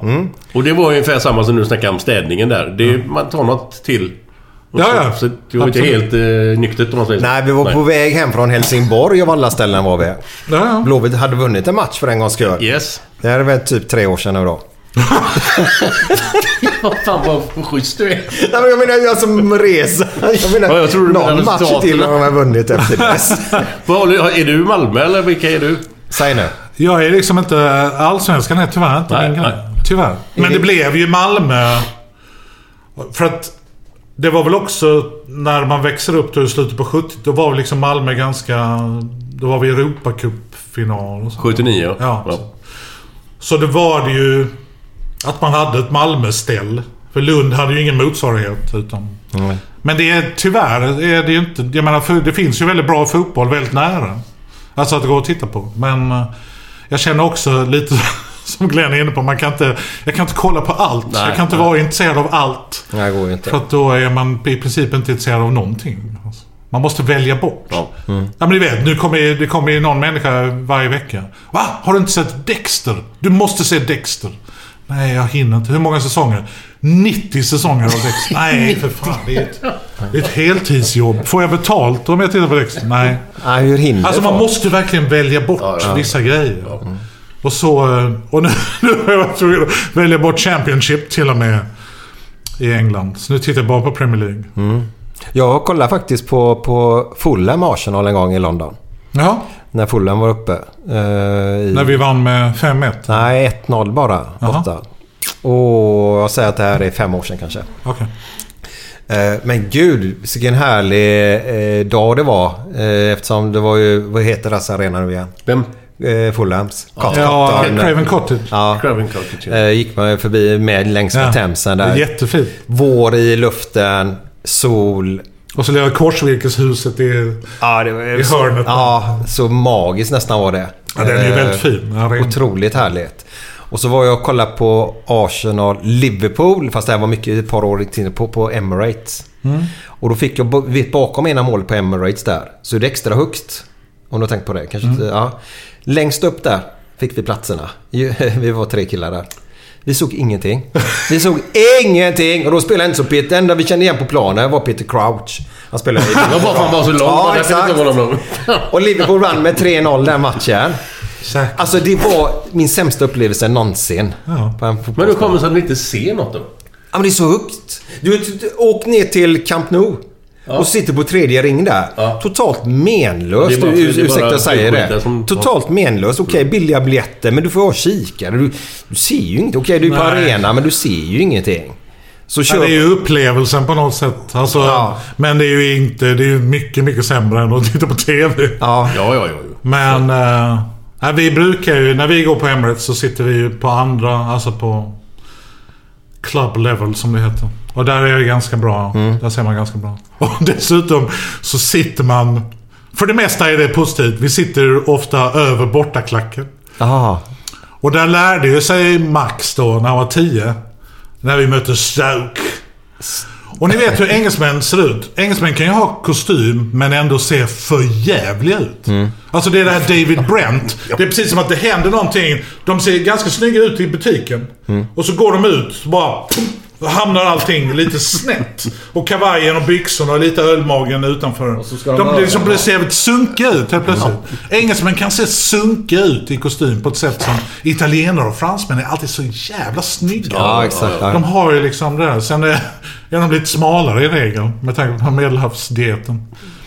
Och engelsmännen kör vita bönor och digestiven. Men... Eh, Ja, det är när de bantar ja. ja, precis. Men så Max, när vi lutade oss då. Stoke gjorde första målet. Och den... Stoke-glädjen då. Där. Och då kommer det ju ganska mycket gester, kan man ju säga. Ni vet. Från dem? Ja, Aj, ja, ja, ja. fucking. När man får en luftutlösning i ansiktet av någon kostym, 150 kilos kostymkille från Stoke. Just Yeah. ätit vita bönor. You fucking wagon! Du vet när man får dem fucking... Oh. Så Max, jag höll ju liksom verkligen... Jag kunde inte hålla för antingen får du inte höra eller inte se. Så att man hallar ihop ett och ett. Men sen vann vi med 3-1. Och det var ju lika roligt. Ja, ja, ja, ja. det var roligare.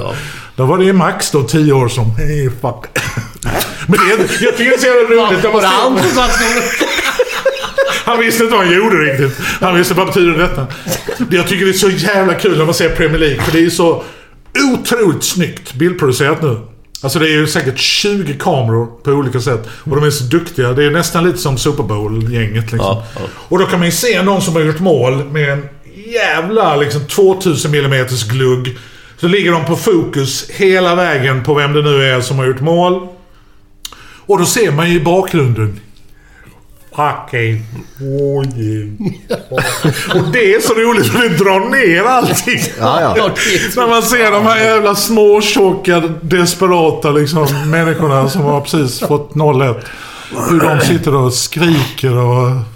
Ja, det, det blir så komiskt för det är så jävla coolt. Och så ser man där bakom tandlösa Newcastle-idioter som håller på med. Charmigt. jag tror du har sagt, du får rätta mig om jag har fel nu. Eh, Newcastle är uppe, det är bästa stämningen du spelar i... Ja, det säger alla. St. James' Park. Ja, ja, ja. Fantastiskt alltså. Fan. Det, det, det, det finns inget i närheten. Nej. Alltså, Liverpool, alltså, det är jättebra. Det är kanon. Men där uppe, det är Ja, jag har hört detta också, magiskt. ja. Magiskt. Hela tiden alltså. Det är inte bara... Det är inte tyst i en halvtimme, utan de kör ju hela tiden. Helt otroligt. Ja, det är häftigt. Vi har, vi har ju något sånt litet projekt, jag och Max, vi ska försöka åka till alla Ja. borta.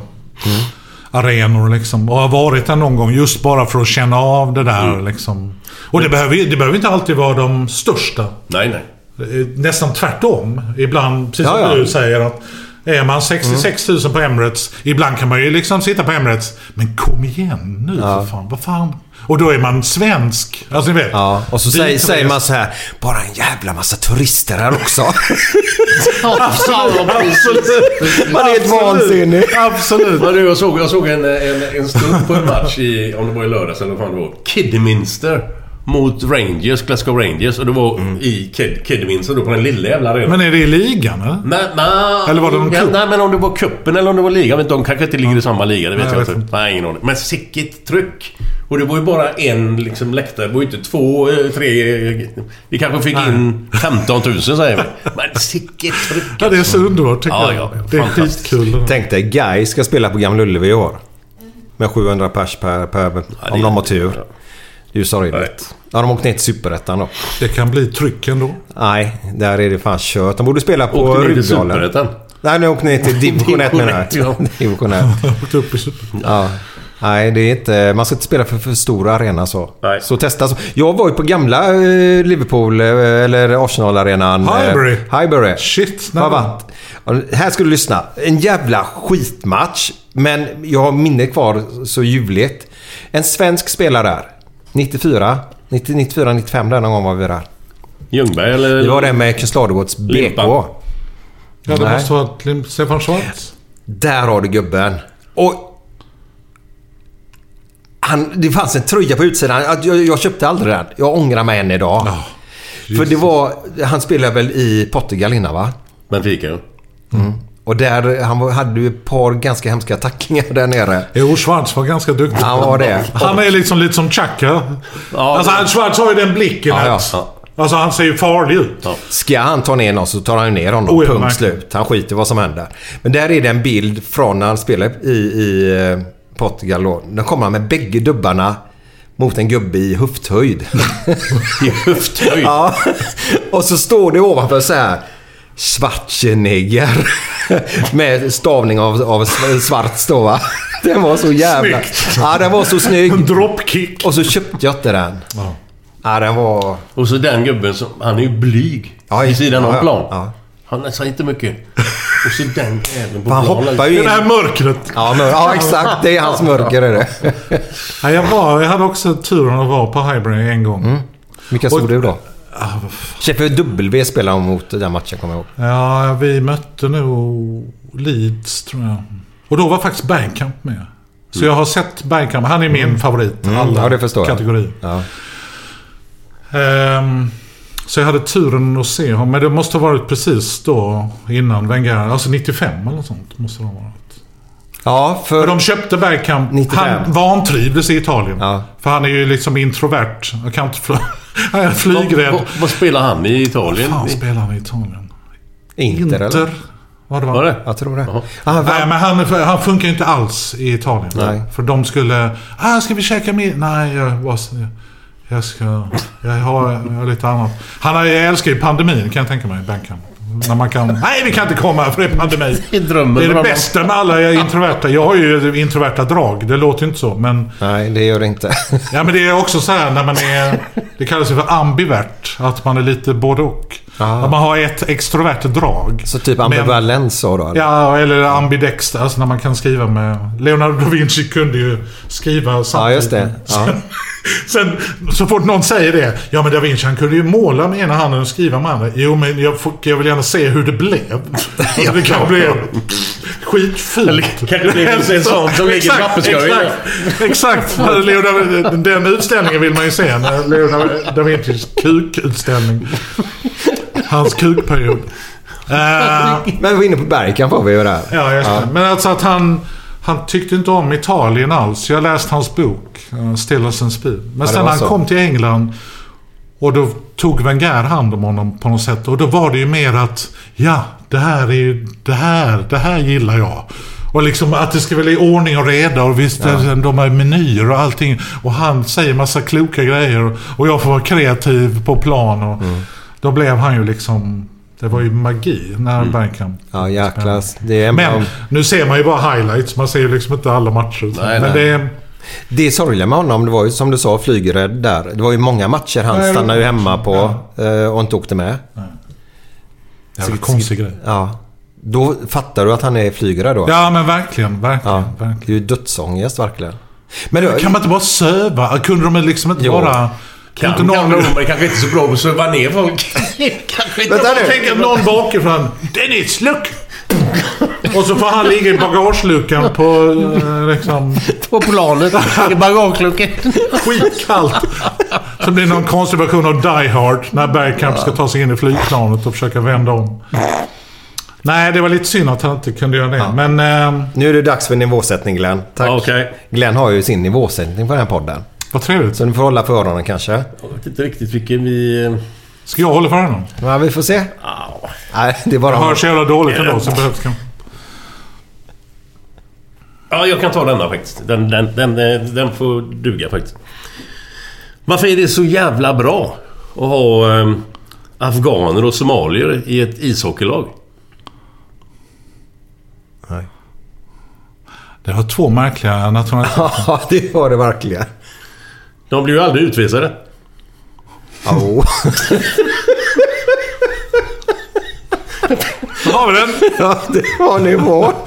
Ändras nationaliteter utifrån vad som är aktuellt? Ja, Man exakt. behöver vara lite flexibel. Ja, jag fattar. Jag fattar, jag fattar. Ja, ja. Ja, men den var ju... Ja, det- den var ju... Den var söt, tycker jag. Speciell. Ja, Söt. ja. Jag Ja. har ju en... eh, Jag känner Mischa Billing som är sommelier. Och, Det är eh, vin... Vin, eh, grejer. hon är med i Sveriges Mästerkock som sitter i juryn. där. Hon och hennes man, eller kille eller man, vad det nu är. Men han är också sommelier. Och de skulle bli bjudna på en fest och då hade någon skickat ett... Är det okej om jag bjuder två sommelier?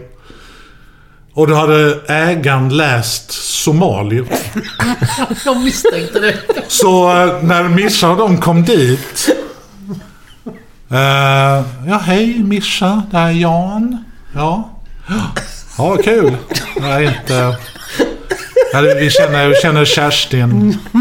Eh, det är vi som är sommelier. Jaha. Kan vi frysa in den här couscousen vi stod och gjorde i natt? Du vet, de har ju förberett Alltså somalisk mat och nordafrikansk mat. Alltså så jävla mycket specialiteter. Och jag bara tycker det är så roligt när man då, om man nu byter liksom att det är... Johan Westerö, vi börjar ju spåna på att det liksom är sommelier då som är pirater utanför Mogadishu. ja, just det. Och de, rå, de rånar oljetankers fast fyllda med vin. Att de sitter i en jävla patrullbåt. Fyra stycken vinkännare. Där! Carl Jan! Kör för helvete! Carl Jan också. Det var jävla Vi roligt. hann en sväng också. Jag bara, det är trevligt med sommelierpirater som rånar. Nej, vad är det här för vin? Vi kan inte spara. Sänk det här skeppet. Skjut ner tre stycken med jävla pissvin. Man skjuter på en sån här vintunna. Och så får man smaka. Nej, det här går inte. Känner du Mischa alltså? Ja, eh, vi umgås inte, men vi eh, umgicks ganska mycket på studenttiden. Jaha, innan ja. hon blev sommelier. Jaha, för alltså ett väldigt trevligt program är det. Ja, ja, verkligen. Absolut. Ja, Mischa är supertrevlig. Ja. Hennes, hennes pappa har en av ICA-butikerna i Lund, ICA Tuna. Och när vi gjorde, vi gjorde en eh, musikal på Akademiska föreningen som heter Teaterhataren. Som handlar om en livsmedelsperson som har sin butik i en teater. Och så kommer det tre teaterbröder och köper scenen. Så när de drar ridån så är det full livsmedelsbutik. Aha. Alltså där stolarna är. Så blir det liksom en krock mellan kultur och kommersialism. Ganska kul. Men då snodde vi hennes farsas. För ICA Tuna har som slogan nästan alltid öppet. Fullständigt meningslös Ja, ja. slogan. För de kan alltid... Vad fan, det är ju... Ja, det är inte, nej, det är nästan alltid öppet. Det är inte öppet nu. Nej, men det är inte så att ni har öppettider. Nej, men det är nästan alltid öppet. Det är som på juluppehållet brukar man gå förbi. Uh, gick förbi i Stockholm. Helg öppet, står det på någon sån cigg och livs vapingbutik. Julafton stängt, juldagen stängt, annandag stängt. Det är våra öppettider. Det är bara roligt att öppet inte ens är med på hela. Ja, det är ganska roligt. Du pratar ju stockholmska men du sa att du gillar värmländska och göteborgska. Värmländska är väl... eh, Min far han kommer från Kristinehamn och min mamma är från Kotka. Samma som? Temupucki. Um, Kotka. Kotka är en hamnstad i Finland, nere i. Karelska viken. och jag var faktiskt och turnerade med min förra föreställning, Radikal Optimist, i Finland. Jag pratade om min mamma ganska mycket. Och hon var krigsbarn från Finland. Hamnade i Värmland också. Så Mm. vi har liksom en koppling. Jag har en stående inbjudan från Karlstad att ja, du kan få ett hus här i Klarälven om du börjar kalla dig värmländsk komiker istället. det är trevligt. Man blir draftad. Mina Raiola, jag kallar in honom. Kan du fixa?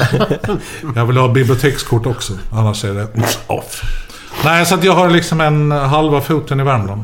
Via min eh, pappa och eh, min finska mamma. Men- Eh, men- Så det är någonting med det värmländska som jag liksom trivs att höra.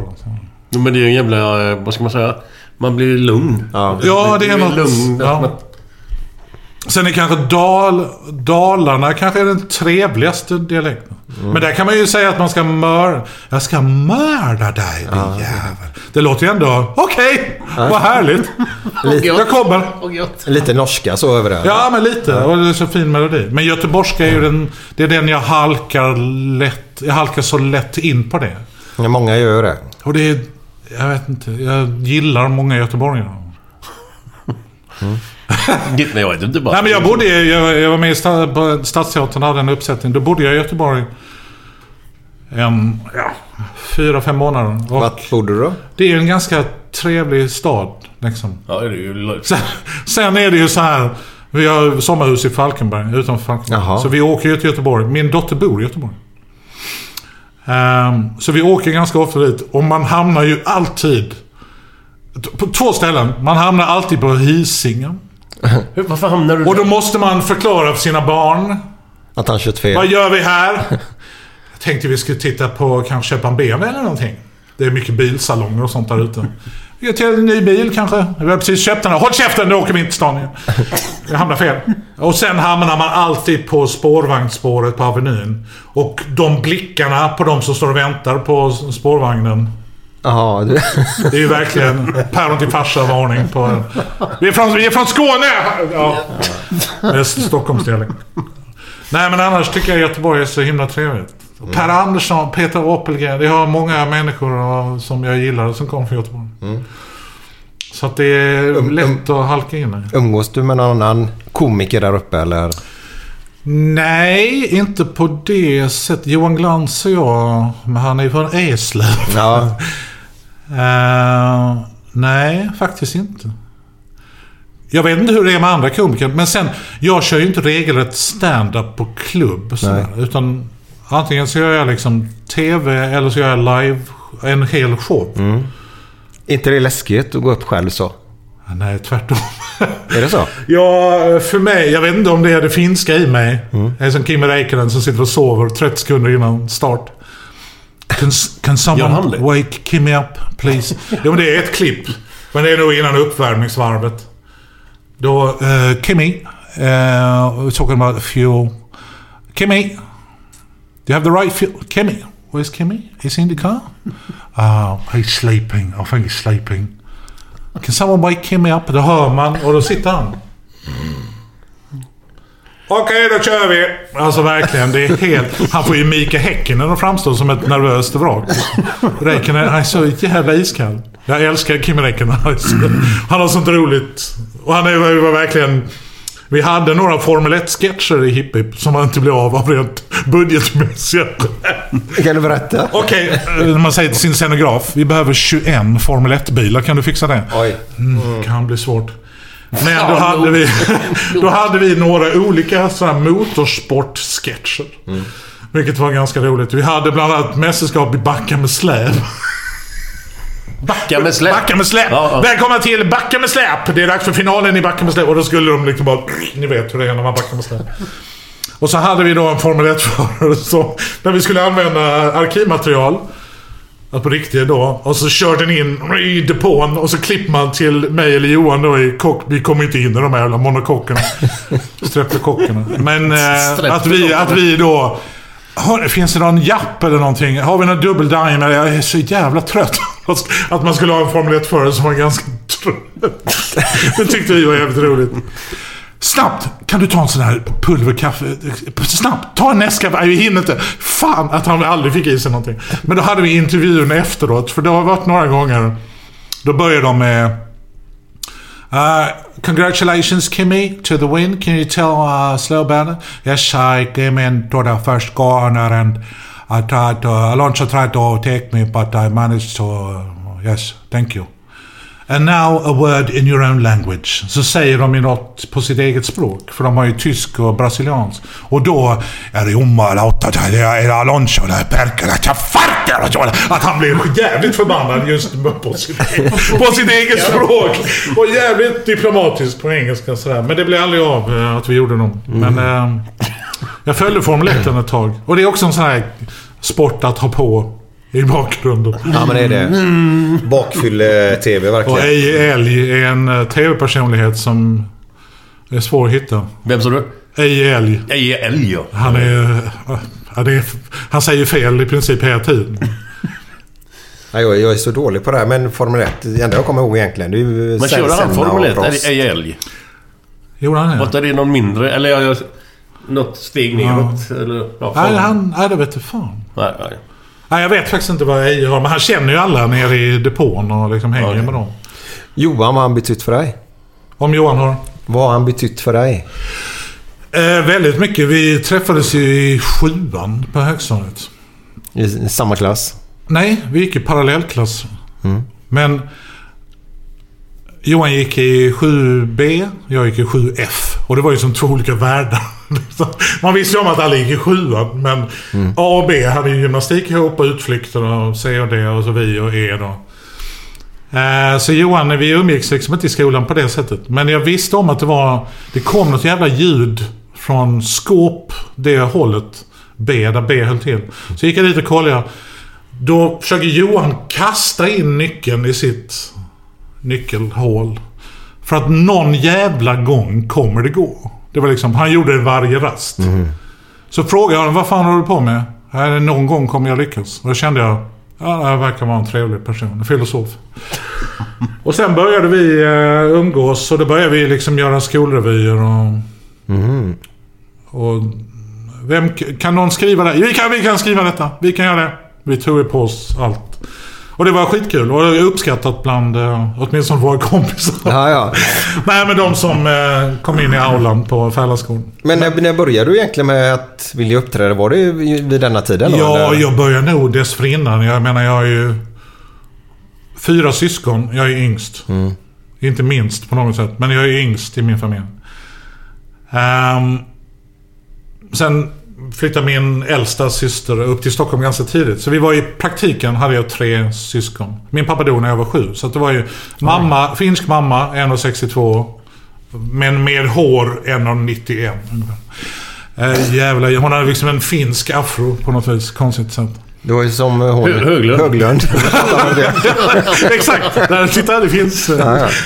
Men så hade jag liksom tre syskon. Och då visste jag liksom ett bra ställe att uppträda på. Det var ju framför TVn. För det var ju där de ville titta på någonting. Så där körde jag frågesport, jag körde dansuppvisning, lite annat uh, roligheter jag tänkt på. Tills jag mer eller mindre blev bortkörd av dessa tre syskon. Stäng! Lås! Så stod jag utanför. Hur många schackrutor finns det på ett bräde? Där eh, höll jag på. Men sen eh, har det väl varit man har... Den ganska traditionella vägen med klass. Att man höll i roliga timmen och var med i revyer och liksom sådär. Men sen började Johan och jag... Kommer ni ihåg inledningen på The Persuaders? Snabbar som jobbar. Det var ju inledningen. Framförallt var det ju den göttiga låten av John Barry. Dum. Och så fick man ju se vad Brett Sinclair, Roger Moore, han körde sin Aston Martin. Och Danny Wilde, Tony Curtis som körde sin Ferrari, ni vet, den fina. Vad de gjorde. Så att Brett Sinclair var lite kasinon och Danny Wilde höll på med lite oljefyndigheter. Och man såg deras liv sådär. Så var Johan och jag, fast mycket mesigare. När jag var uppe i Eksjö och låg i infanteriet i 15 månader så var Johan på vapenfri i kyrkan i Lund. Och liksom. Men det är den bilden vi har. Vi gjorde olika grejer som formade oss lite på olika sätt. För vi är ganska olika som person. Men sen då när det kom till spex, då var liksom, låg Johan lite före. Då drog han med mig in i Lundaspexeriet. Liksom. Och då, när man är med i Lundaspexarna, först hade man lite mindre roller, sen blev det lite större och sen blev man ansvarig för att skriva. Och då hade man liksom... På hösten skriver man ett nytt och på våren sätter man upp ett gammalt spex. Men man skriver om det. Och vi lärde oss så jävla mycket på detta. Dels att skriva om ett spex från 1912. Alltså ni vet. Och försöka göra det liksom modernt utan att tappa liksom det klassiska i det. Och så lyssnade man på låtar, valde musik, skrev låttexter. Och sen stod man ju på scen. Publiken kom ju oavsett. Det var ju som fotbollspublik. Det spelar ingen roll hur dåliga ni är, vi kommer. Det kanske inte stämmer på alla klubbar, men... Där var ju kanske då, så kör man 12 föreställningar på en helg. Och så satt det då tusen på varje föreställning. Där fick man en ganska bra scen... För det var ju mycket improvisation. Och det var ju mycket, kör igen, liksom, säg någonting annat. Så det var ju vår informella liksom, skola på något sätt. Men är det inte...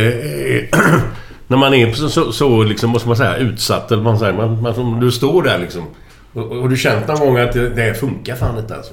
Oh ja! Alltså, jag menar att, att det, det är ingen som skrattar. Vad fan, vad, vad är Absolut, det? absolut. Fy fan vilken mardröm alltså. Jag vet, det är fruktansvärt. Men, och det, det är det, jag är ju i den processen nu inför min show i höst. Och det finns ju en devis, Pixar, ni vet, tecknarstudion, animationstudion. Deras devis är ju “Get it wrong as fast as you can”. För att du vill inte ha fel på premiären, utan det är nu du vill göra bort dig. Det är nu du måste gå på de här minorna. Det är samma sak när man tränar fotboll. Mm. Alltså, man tränar ju, det är ju liksom inte, man vill inte missa straffen. Nej, nej. Eh, så att för mig handlar det väldigt mycket om att, in, alltså att säga saker som inte är roliga nu. Sen tycker jag att den är rolig. Det är inte så att jag går ut medvetet och säger tråkiga saker. Jag vill ändå... Och sen får man, men sen måste man vara försiktig för när man har ett publiktest. Jag kör ganska mycket publiktester. Även om det bara är 100 människor eller 150. Spelar ingen roll. Men att man inte bedömer utifrån ett test. För det kan ju vara den publiken. Ja, men det, det haglade på vägen hit och alla fick p-bot och alla är magsjuka. Alltså det kan ju vara någonting. Vi, Johan och jag skyller ju aldrig på publiken. Alltså, det finns ju komiker som gör det. Ja, det var inte riktigt min. De fattar inte riktigt. Nu blir jag stockholmare. Ja. Ehm, ja, du är inte fel ute där. Nej, men just att man, eh, man testar material och sen så testar man samma. För det kan också vara sättet som jag levererar på. Det kan vara vad som ligger före och efter. Alltså ni vet, när man sätter ihop en hel show. Så det är så jävla många parametrar. Men för att komma till en färdig föreställning så jag gör kanske 20 eller 25 olika tester. Är det så pass många? Och när man kommer närmare då vill man ju köra full tester. Och vad som är kul med detta är... Först så tyckte jag ju, nej men vi kan inte ta... Man måste ta betalt för annars dyker inte folk upp. Nej. Nej, Även om det var 20 spänn. Ja, det, det sa Niklas Andersson till mig, komikern. Han, han sa det. Vi gjorde nu någonting och så körde vi, ja men fan det ska vara gratis. Han sa bara, nej, är det gratis då kommer inga. Nej. nej. Ta, ta bara 20 spänn då. För har de betalt för det du Ja, kommer. ja, de är så snåla så att de måste... Men det är gratis. Men, men hur tänker de då? Att, att det, det är ingen mening att gå dit för det är skit då eller? Nej men de har kanske anmält... De tycker, ja. fan vad kul. Men sen du vet när väl det kommer till den fredagen. Kanske har något annat att göra istället. Ja. Ja, det är gött att sitta i soffan. det. Det regnar ju. Ja, men vi har ändå betalat. Du vet, då kommer svenskan fram. I Ja, ja, ja. Ja. Nej, men säg då att man tar liksom 20 spänn för att få dit folk. Liksom. Och då försöker man köra lite mer publik, helt enkelt. Och då kör jag kanske en timme, eller en timme och tio minuter. Men, eh, och så kör man tätare, testar allt eftersom man kommer närmare och närmare närmare premiären. Men det är en jävla process och det är en ganska slitsam. Det är en ganska, men rolig. Alltså man, man får, jag vet ju om slutmålet. Liksom. Men jag tänker, ursäkta kanske dumma frågor nu, men eftersom jag kan den branschen nu Finns riktigt. inga. Nej, tack. Eh, min devis också i livet. Eh, om du har en timme då, en, en och tio. Publikens reaktioner, okej. men just vem, vem är det som hjälper dig att... Ja, men det skämtet ska du ska vänta ytterligare en halv sekund på innan du sätter den linen då. Eller en halv sekund snabbare. Har du någon sån kompis? Ja, jag har en Lars Wikström som en kille som jag jobbar med. Han är tv-producent egentligen. Men vi har jobbat sen min första show. Alltså första solo. Men Johan och jag har gjort 10-15 föreställningar innan. Men det är lite speciellt när man är två på scenen. För att du måste alltid ta hänsyn till att man är två. Och det kan vara en otrolig fördel. För jag menar, jag kan göra ett upplägg och så kan Johan smasha på det. Och så kan Johan fundera på Mm. vad vi säger härnäst när jag står och pratar med någon i publiken. Alltså man, man kan växeldra ganska... Måste du tänka jävligt snabbt då. Ja, precis. Men det- eftersom vi har känt varandra sedan Ja, ja, ja, sjuan, ja. du vet. Så att vi har ju samma referens, samma rytm på något sätt. Men vad som var problemet då var ju att ibland for jag iväg. För jag har ju kanske lite mer absurd humor än vad Johan har. På något sätt. Vad menas jag, med det? Nej, men jag... Ja, men lite som Eddie Izzard hade liksom i början. Jag pratar gärna om djur som pratar och jag liksom går in i roller. Alltså du vet, små roller och sådär hela tiden. Och det kan bli ganska absurt. jag hade en grej när Glenn var med. Ehm, Det här vill jag göra. Jo, för att jag pratade om djur. Och så pratade jag om giraffer. Att giraffer kan stå upp efter typ 45 minuter. Och de börjar liksom äta efter en timme och 20 minuter. Alltså de... Människor ligger ju... Hade vi lagt ett spädbarn på savannen så ligger den ju på ryggen i fem månader. Det är ganska stor risk att den blir uppäten. Vi klarar oss inte när vi är små. Men giraffer, de växer upp jävligt fort. Och då målar jag upp liksom en bild av att Ja men de står upp efter 45 minuter, de äter. Jag menar efter två timmar så är de i tonår. Då ska de låna bilen och... Alltså det är giraffer då. Och så blev det en diskussion. Så kände jag att jag hade med mig publiken. Och då kan man fortsätta. Och då var det... Så började girafffarsan då. Uh, Jaha, var ska ni? Ja, vi ska se Håkan Hellström på Ullevi. Ja, ett gäng kraffer. Ja, det är vi och några zebror. Fast de har dåliga biljetter, ironiskt nog. Men eh, skitsamma, vi ser bra överallt. Jag tycker girafferna. Och då blev det att, och då kände jag fortfarande, jag har publiken med mig. Och då blev det Ullevi och då blev det typ som Lejonkungen. Att då målade jag upp att det var djuren och så höll Glenn Hussein, det var väldigt mycket Göteborg. Glenn Hussein höll upp Håkan som Simba. Alltså det blev liksom... Det blev en så jävla trevlig bild av Göteborg med massa savanndjur som stod inne och Håkan Hellström som sjöng falskt som vanligt. Men du lyfte ändå upp honom som... Så att det... Dit hade jag nog inte kunnat gå om Johan hade varit med på scen. Nej, nej. För då hade jag känt att vi slutar där. Vi slutar. just det, ja. Men ibland när man känner den symbiosen med publiken. Då känner man, jag har tillstånd av er att gå ytterligare lite längre. Ah. Och det är helt fantastiskt. Mm. För det blir som ett rus. Alltså det är verkligen... Det är svårt att beskriva. Men är det mycket improvisation och så? Eller eller är det... Ni följer manus till 90% Ja, så kanske så det kan man blir säga. någon Så kan man utflygning säga. hit eller Ja. dit. Så kan man säga. För det är ju också så. I början är det mer improvisation än i slutet. För man hittar en föreställning som är jävligt bra. I regel. Och gör man det, då ska det mycket till för att man ska liksom ändra vissa partier. Men däremot har jag märkt att min föreställning, när jag är ute på turné, så min föreställning ökar med en minut i månaden. Alltså, jag lägger till saker. Jaha. Och jag har ingen paus. Utan jag kör 84 minuter.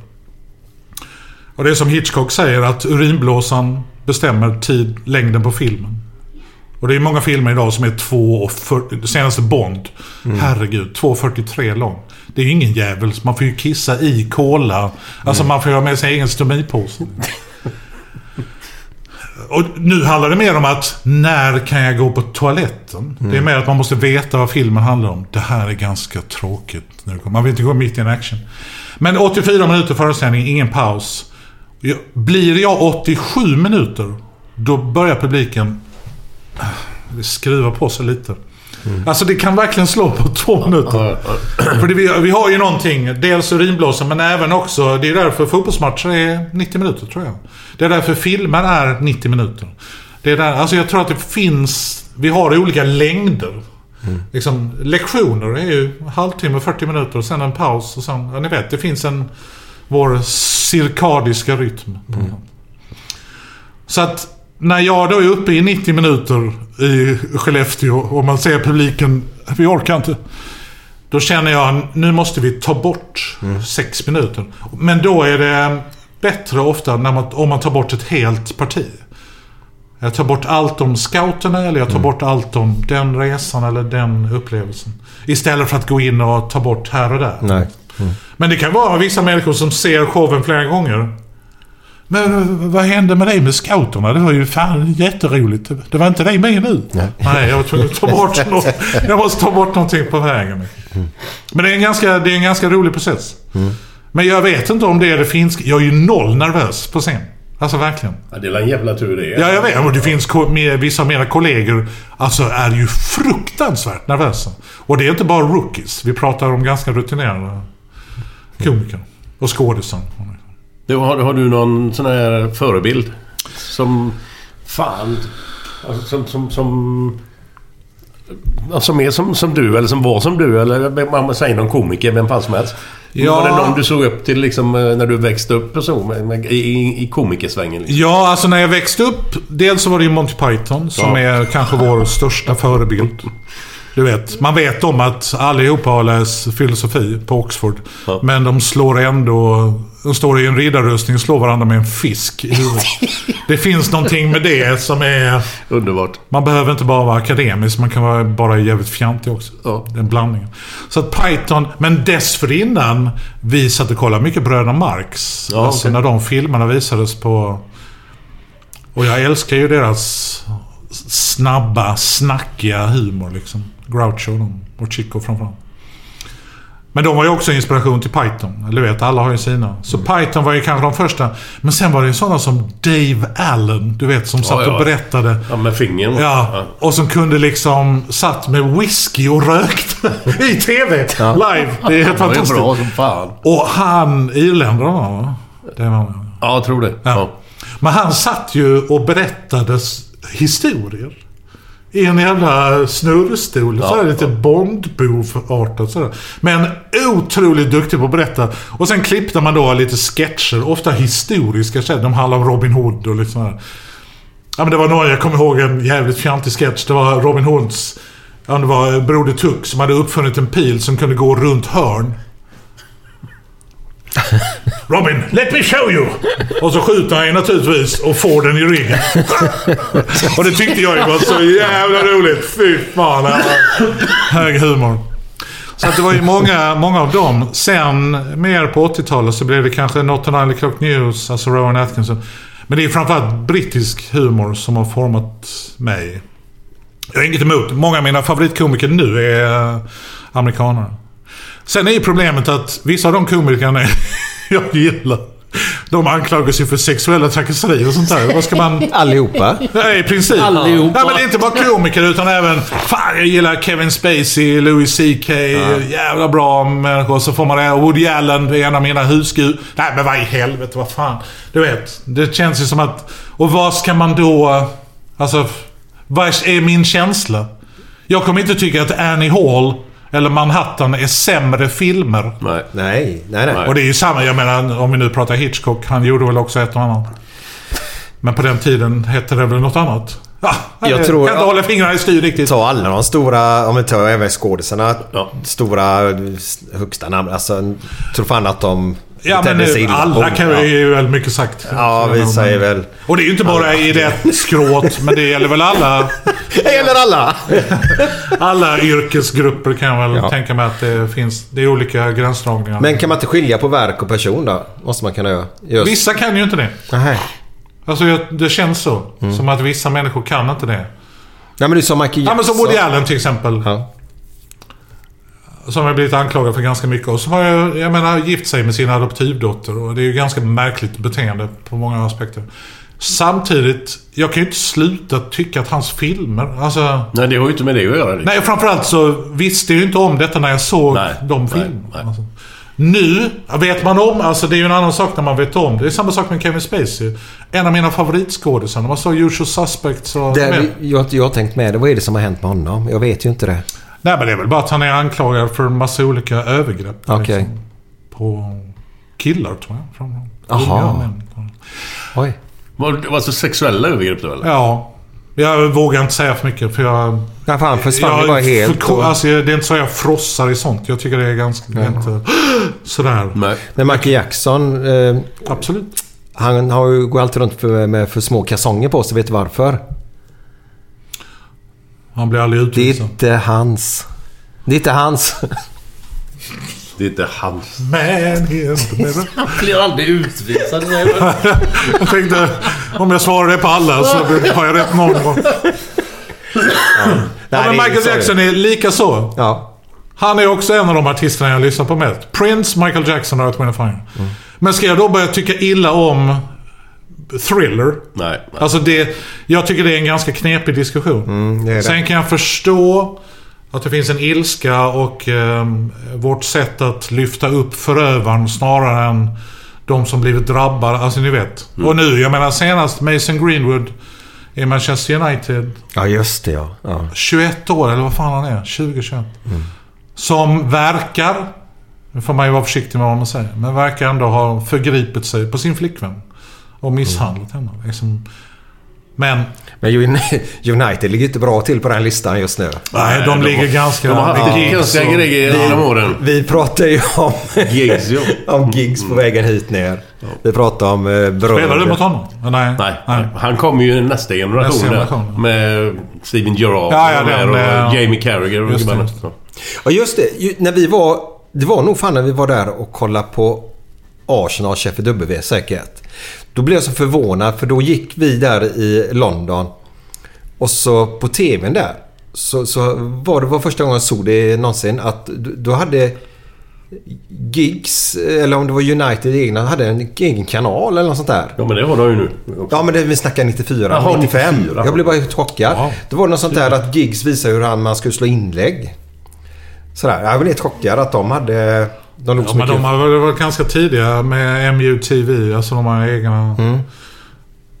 Inför matcher. Alltså det är verkligen lite så som Viaplay har nu. Mm. Liksom. Och så, tysk, tyskarna har ju för Formel 1. De börjar klockan sex på morgonen. Ja, det Välkommen alltså Formel 1. Eh, så kör de... Ja, på torsdagen ja, när de ska börja stretcha. Gör de. Exakt! Loppet är på söndag. Vi ska kolla den Sebastian Stretchen. Mitt i Gretchen. Du, vad, vad, vad tycker du om eh, Galenskapen After Shave? Jag skrattar jättemycket åt Galenskaparna. Sen är inte vår humor likadan på något sätt. Men de... Galen, jag tror också att Galenskaparna, precis som Helt apropå, alltså Stellan Sundahl, som vi jobbar med Ah, på Snacka om ja. nyheter. Stellan var ju också väldigt färgad av engelsk humor. Och jag tror också att Galenskaparna... Det var liksom den generationen. Och det var lite så här TV-humor på något sätt som... Jag vet inte. Man är ju liksom ett barn av sin tid på Mm. något sätt. Så jag tror att Claes och Stellan kanske har mer gemensamt än vad jag och Johan och Stellan... Alltså, Mm. Sen har man ju naturligtvis... Är någonting roligt så är det roligt. Du, Ja. behöver, du behöver inte tillhöra någon grupp Nej, eller nej, nej. generation. Men liksom, Men du Stellan, var, var, han, var han ihop med någon Gunnar Bernstrup eller, eller vad fan heter han? Bernstrup. Gunnar Ja. Bernstrup hette han va? Vad hette var inte de två som var... Bytt, bytt. När Ja, de berättade sånt. vitsar ja, i ja, radio. visst, Ja, ja. De körde väl ihop de två? Ja, ja, ja, absolut. Men Stellan var ju också Lundaspexare då, 70-71. Eh, och sen tog han in oss på Snacka Nyheter där vi skrev manus. Och det var ju vår liksom inkörsport. Sen gick ju Stellan bort tyvärr, hastigt. Och då fick vi möjlighet att göra Hipp Hipp. För då blev det liksom en lucka. Men eh, förebild sådär... Louis CK, han har ju också visat Vem- kön. vem sa du? Louis CK. Han, är, han liknar ju mig. Ungefär. Eller tvärtom. Eller nej. Han har ju också han har ju visat könet för några kvinnliga komiker. Liksom, vad fan, sluta med sånt skit. Varför, vad håller du på med? Men lik förbannat är han ju en av de roligaste komikerna de senaste tio åren. Om man nu visar könet så kan man ju inte ha en snorre i alla fall, eller? Nu är vi inne på en sån där manlig diskussion. Kommer den tillbaka igen nu den som ligger där i... Ja. Nej, då håller man upp ett A7-papper med en pille. Nej, men... Eh, så att Louis CK... Men det finns en engelsk komiker som heter Bill Bailey. Och han, han ser ut som en jävla roadie. Han brukar skoja om det på sina föreställningar. För han går fram och säger någonting om universum. Att universum håller på att implodera. Vilket renderar all vår verksamhet meningslös. och då så tänker han som publiken. What? Is that a fucking roadie? Alltså då en kille skulle testa micken. One, two, one, two would have done mate. Men alltså han har liksom, han har hår och ser ut som en rocker. Men Bill Bailey är något av, han är ett jävla geni liksom. Och det roliga med Lund Comedy, vi lyckades få hit honom till Lund Comedy. Så jag har ju stått och spånat med Bill Bailey en timme i källaren på arenan. Liksom. Och det Oj. var ett ögonblick för mig. Alltså du vet, det är ju som att träffa sin fotbollsidol. Ja, ja, Och han har ju sagt till mig, jag har ju lite tankar på att åka och köra i England. Alltså, hur? Och då har Bill sagt till mig, Anders you want to come over? I'll read you. I'll, I'll sit with you, give you some feedback, alright? Va? What the hell? ja men verkligen, det är som att träna frisparkar med Kevin De Bruyne. Ja, eller han sitter och snackar med Bergkamp. Ja, ja, men verk, ja verkligen, verkligen. ja. Koms aus Holland, Anters. Mitt uh, bil. men eh, så Bill Bailey, han är kanske min... Men sen Izzard. Nu är Izzard politiker. Eller eh, hon. Han har ju gått, gått över till andra sidan. Vilka konstiga gubbar du har som förebilder. Han, han, han såg Gummor om man nu ska vara korrekt. Eh, nej men Izzard har alltid... eh, han har haft en så jävla egen style. Och han, han berättade ju när han åkte upp till Newcastle och körde liksom... När han stod i högklackat och sminkad. Och körde skämt om Noaks ark. Att folk slängde ölglas. Alltså verkligen. Nej. Men han... Nej, det här är min humor. Jag kommer vinna över de här. Och det gjorde han ju. Ja, men var så stark alltså. Shit. Och jag, jag kan ju också tänka mig att är man rätt personlighet så sporrar ju det där. Det är ju som vissa fotbollsspelare som man hör. Som går igång istället. Ja. Ja. När liksom Jamie Vardy och sådana här människor. det är som brittiska. Mm. Nej, men jag kommer ihåg, jag såg en film om Zidane. Ni vet den när de har filmat honom i en match med typ 21 kameror. Och så kör de in, och så ser man hela matchen. Men de ligger bara på Zidane hela tiden. Och så har de intervjuat honom. Och så klipper de intervjuer liksom, som ljudspår. Supercool dokumentär. Och det är ganska kul när man ligger på en spelare sådär under en hel match. Framförallt i hans position. För han går ju ganska mycket. Springer, ställer sig liksom i rätt vinkel och sådär. Ja, ja. Men när han får bollen, jävlar. Då händer det grejer. Alltså det går ju pang, pang. Och sen, ja, någon gjorde mål utanför bild. Bara för att han hade passat eller liksom. Alltså det är ganska häftigt. Men då berättar han. Han får frågan, hur är det att spela liksom? På Bernabéu eller liksom. Eller en bortamatch mot Atletico eller sådär. Ja, jag kan, jag kan faktiskt välja hur mycket av det jag hör. Jag kan stänga av publiken helt och hållet. Alltså, och bara fokusera på det jag gör här nu på plan. Sen får man kanske in det undermedvetet, alltså i adrenalinet tror jag. Lite som när man går ut på en scen. Då känner jag ju att jag blir varm. Inte för att jag vill, utan min kropp gör sig redo på något sätt. Ja. Och det, så måste man ju känna i spelargången och liksom... Alltså Ja, när ja. man går in på en match. Det här att man... När benen börjar liksom... Man börjar skaka sådär bara för att man vet om. Och det är kanske inte medvetet. Det är liksom... Nej, nej, nej, nej, men så är det. Att man... Så måste man bara försöka... Men då berättar han just att jag kan ta in en publikgrupp. Jag kan ta in en person, typ. Då är någon sitter och skriker här på rad fem. Jag kan ta in den jäveln ungefär. Och liksom, eller så tar jag in hela arenan. När jag behöver det. Liksom. Och det var ganska häftig beskrivning. Sen kanske Zidane är lite speciell som spelare. Ja, men det är han nog. Det är nog inte många som klarar av det. Och göra Nej, det men det var ändå det var, det var Coolt. ganska intressant. Och jag kan tänka mig att alla fotbollsspelare är ju annorlunda. Men självklart blir man ju påverkad av, av att ha hela Anfield Ja, ja, i rygg. Liksom. Det är ju nästan... Det är omöjligt att inte göra det. Ja, alltså det måste ju vara liksom... Alltså, Att man bara ska kunna stänga av, det är ju Nej, omöjligt. det tror jag. Får jag fråga dig vilken... Vad var du mest nöjd med hittills på din karriär? Det senaste man har gjort. Nej men det är väl ett standardsvar eller, eller är det så? Nej, men eh, någonstans så... Eh, om jag nu till Woody Allen. Ja. Woody Allen sa i någon intervju att han... Han går på premiären på sina filmer, men sen ser han aldrig dem igen. Ja. Om det inte är någon retrospektiv på någon sån här filmfestival. Men, och det kan jag förstå. För han har ju suttit och klippt den här filmen i sex månader. Och vridit och vänt på varenda tagning och du vet. Och när man har gjort det så, jag orkar inte se den här skiten igen. Jag vill bara gå vidare. Jag vill göra någonting annat liksom. Alltså att man hela tiden är, är på väg liksom. Och så kan jag känna, ibland kan jag känna så. Sen kan jag vara väldigt stolt över Hipp Hipp. Ja, Starke Man. Starke Man är ju kanske, eftersom det är en komediserie och då, den kom precis i ett läge, Johan var inte med. Utan det var jag, jag gjorde den själv med manusfattare och liksom. Och då var det ett skifte att jag var lite trött på sketcher. Alltså trött på att göra små korta grejer. Utan fan, jag vill berätta lite längre om en karaktär. Och den, den är jag väldigt nöjd med. Liksom, sådär. Men sen gjorde jag ju min senaste föreställning, Radikal Optimist, gick jävligt bra. Och jag hade ju sån ohygglig tur rent praktiskt. Två veckor innan Corona så körde jag min sista föreställning. Åh. För 800 personer i Västerås liksom. Oj. Det var lite Indiana Jones när han drar ut hatten undrar. Ja, just. Ja. Så att jag hade ju tur. Det var ju många av mina kollegor som skulle köra hösten liksom där, eller våren, eller som har fått skjuta liksom på... Men jag hade ganska mycket tur.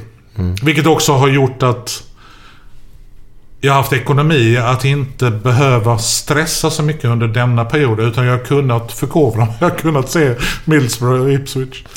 Nej men att jag har kunnat eh, liksom hitta på saker och eh, nya perspektiv. Så att Nu är jag väldigt mycket inne i att skriva föreställningar. Alltså. Sen pratade Johan och jag så sent som i häromdagen att vi också ska börja podda. Ja. För vi har inte gjort någonting tillsammans på kanske fem år. Liksom. Nej. Och vi, eh, det var jävligt kul när vi satt och spånade. Så att eventuellt så kommer det en Jansson och Wester-podd. Ja, det hoppas jag verkligen. För, Ja. eh, alltså, lyssnar du själv på någonting på poddar? Arsenal, Ja. två stycken. En som heter Arscast. Ja. Man kan göra mycket med Ars. När det är Arsenal.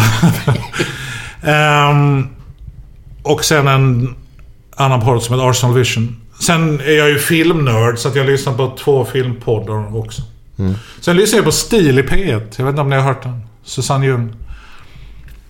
Den handlar ju om mode och stil. Men den handlar om väldigt mycket annat. Alltså de, det är bara liksom att man går via mode. De kan också göra ett helt program om Dry Martini.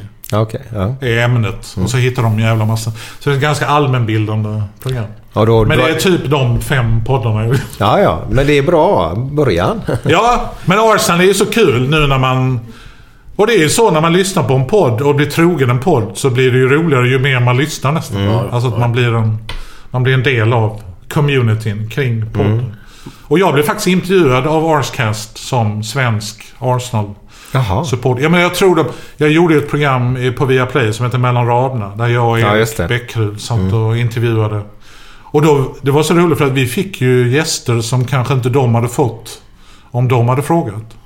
Vi fick Janne Andersson och Henke Larsson. Ja men det är ju Anders, vad fan det är ju lugnt. Och, och Janne Andersson. "Ja, Vi tittar på Hipp Hipp i spelarbuss och Halmstad och Norrköping. Vi kollar Hipp Hipp alltid för, inför varje match. Ja, ja. Och ett av de absolut märkligaste ögonblicken i mitt liv. Vi gjorde en sketch, jag och Johan, om två äventyrare. Jag spelar norrman. Och Johan spelar norrlänning.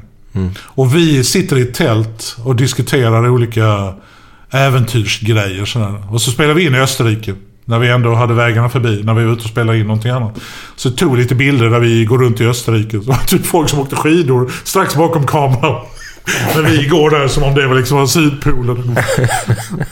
Men eh, då gjorde vi en sketch som heter 20 frågor. Där vi sitter i tältet och jag är precis framme i kameran. Johan ligger där bak i sovsäcken. Och så får man en känsla av att, ja. Ja, är den han? Ja. Ja, och så frågar jag lite, jobbar han inom media? Eh, Ja, jo då. Och så kommer det fram att det är Ötzi, Alpmannen. Ni vet, som man hittade i Alperna. Ja, den- 5000 år gammal. Jajamän. Ötzi, och så jag blir förbannad då. Ötzi, han jobbar inte i media. Alltså att han är ju, har inte varit programledare. Ja, men ja, man hittar ju honom. Det var mycket i tidningarna. Och Det, liksom, det blir bråk där och det är då Janne Anderssons favoritsketch. Jaha. Och när Arsenal, då jag var programledare i Fotbollsgalan. Då pratar Janne Andersson med min fru Katja. Och vi har precis köpt Mesut Özil. Så när de pratar, jag är den enda som hör detta. Janne Andersson pratar om Ötzi, men Katja pratar om Özil. Och det blir någon slags, ni vet som en sån här vändiagram när de... Det var en kort ögonblick när Özil och Ötzi möttes och jag är den enda liksom, som hör detta. Ja, det var ju jävla roligt. Ja, visst är det kul. Vilken... Han är så otroligt duktig på liksom assist. Ja, ja just det. Ja. Men... Så, nej, det var bara... det var ett helt fantastiskt ögonblick. Ja, vad härligt. Nej, så att... eh, Och det var också jävligt kul att göra mellan raderna. För att då fick man nörda loss kring fotboll. Men jag hade varken spelat i Premier League eller var journalist. Så jag kunde säga ganska fria grejer. Och jag gillar ju det. Ja, det blir ganska roliga Ja, intervjuer. ja, ja, för att, fan. och så kunde man... Nej, men... Och så, ni vet hur det är. Nej, fråga inte om det. Nej, det är ganska känsligt. Det är så mycket sånt skit inom TV-världen. Nej, men hon, nej, men hon har precis... Nej, men vadå, jag frågar. Vad fan, får hon reagera som... Alltså, det blir väl bra TV i så fall. ja, ja. Alltså, egentligen måste vi hela tiden... Sådär. Gå på tårna. Så jag kunde ju liksom fråga Henke och jag kunde fråga Janna. och sådär. Men de kände sig aldrig liksom... Att jag hade en agenda. Nej. som Nej, vissa journalister kanske har. Liksom. Det syns ju väldigt tydligt när de har det. Ja. Hur, han ställer sina frågor då. Och då blir det inte lika roligt tycker jag. Utan här slapp, slappnar de en av istället. Verkligen. Mm. Men jag, lär, jag lärde mig så jävla mycket. Jag gjorde ett program som heter Anders tar parti. Där jag reste runt i åtta kommuner i Sverige där varje parti är störst. Ja. Vilka... Bjuv. Skåne är vi Sverigedemokrater. Jag tänkte säga hela Skåne är Sverigedemokrater. Ja, Jag vet, det är fruktansvärt. Inte just Lund, där är Miljöpartiet. Är det så? Ehm, men Lund har sin härliga fascisthistorik också. Men eh, Bjuv, eh, Kalix har Miljöpartiet och eh, vad fan, Mönsterås och Centerpartiet. Mönsterås. Fan. Framförallt när de kör hemsideadresser, då blir det ju Monster Ass. Och vilket är lika roligt varje gång man kör förbi. Kommer du ihåg en spelare som heter Thomas Sunesson? Ja, namn Han är från Mönsterås. han var med och spelade i eh, U-landslaget med mig. Jag spelade med honom, men det var- Han spelade i Kalmar han också. Just det, just det. På 80-talet. Ja. Nej men så var vi i Markaryd och sådär. Och då lärde jag... Lomma var vi först. Och det var Moderaterna då, 55 procent. Och Lomma är en gammal sosse-fäste. Det är så? Ja. Så när Moderaterna tog över så visste de inte hur man gjorde. Så de var tvungna att fråga sossarna, hur gör man? Men då gjorde jag min första intervju. Och då jobbade jag med eh, Kenny och Martin på Uppdrag granskning. Två av Sveriges bästa journalister. Göteborgare. Martin Sundborn som varit krögare innan. Men jävlar. Och då förklarar han för mig, när vi har gjort din första intervju. Vi ska ju träffa den killen igen, kommunalrådet, nästa dag. Då sa Anders, Anders, lyssna nu. När du intervjuar någon. Du behöver inte fylla tomrummet som kommer där. För du är en sån jävla entertainer. Du vill att folk ska ha trevligt, du vill att folk ska tycka om dig och underbart och härligt. Du behöver inte säga någonting där. Ställ frågan och var helt tyst. Se det som en liten tävling. Och det var ju så jävla kul. Dagen efter då. När jag frågade. Ja men eh, hur kommer det sig att ni har byggt det här?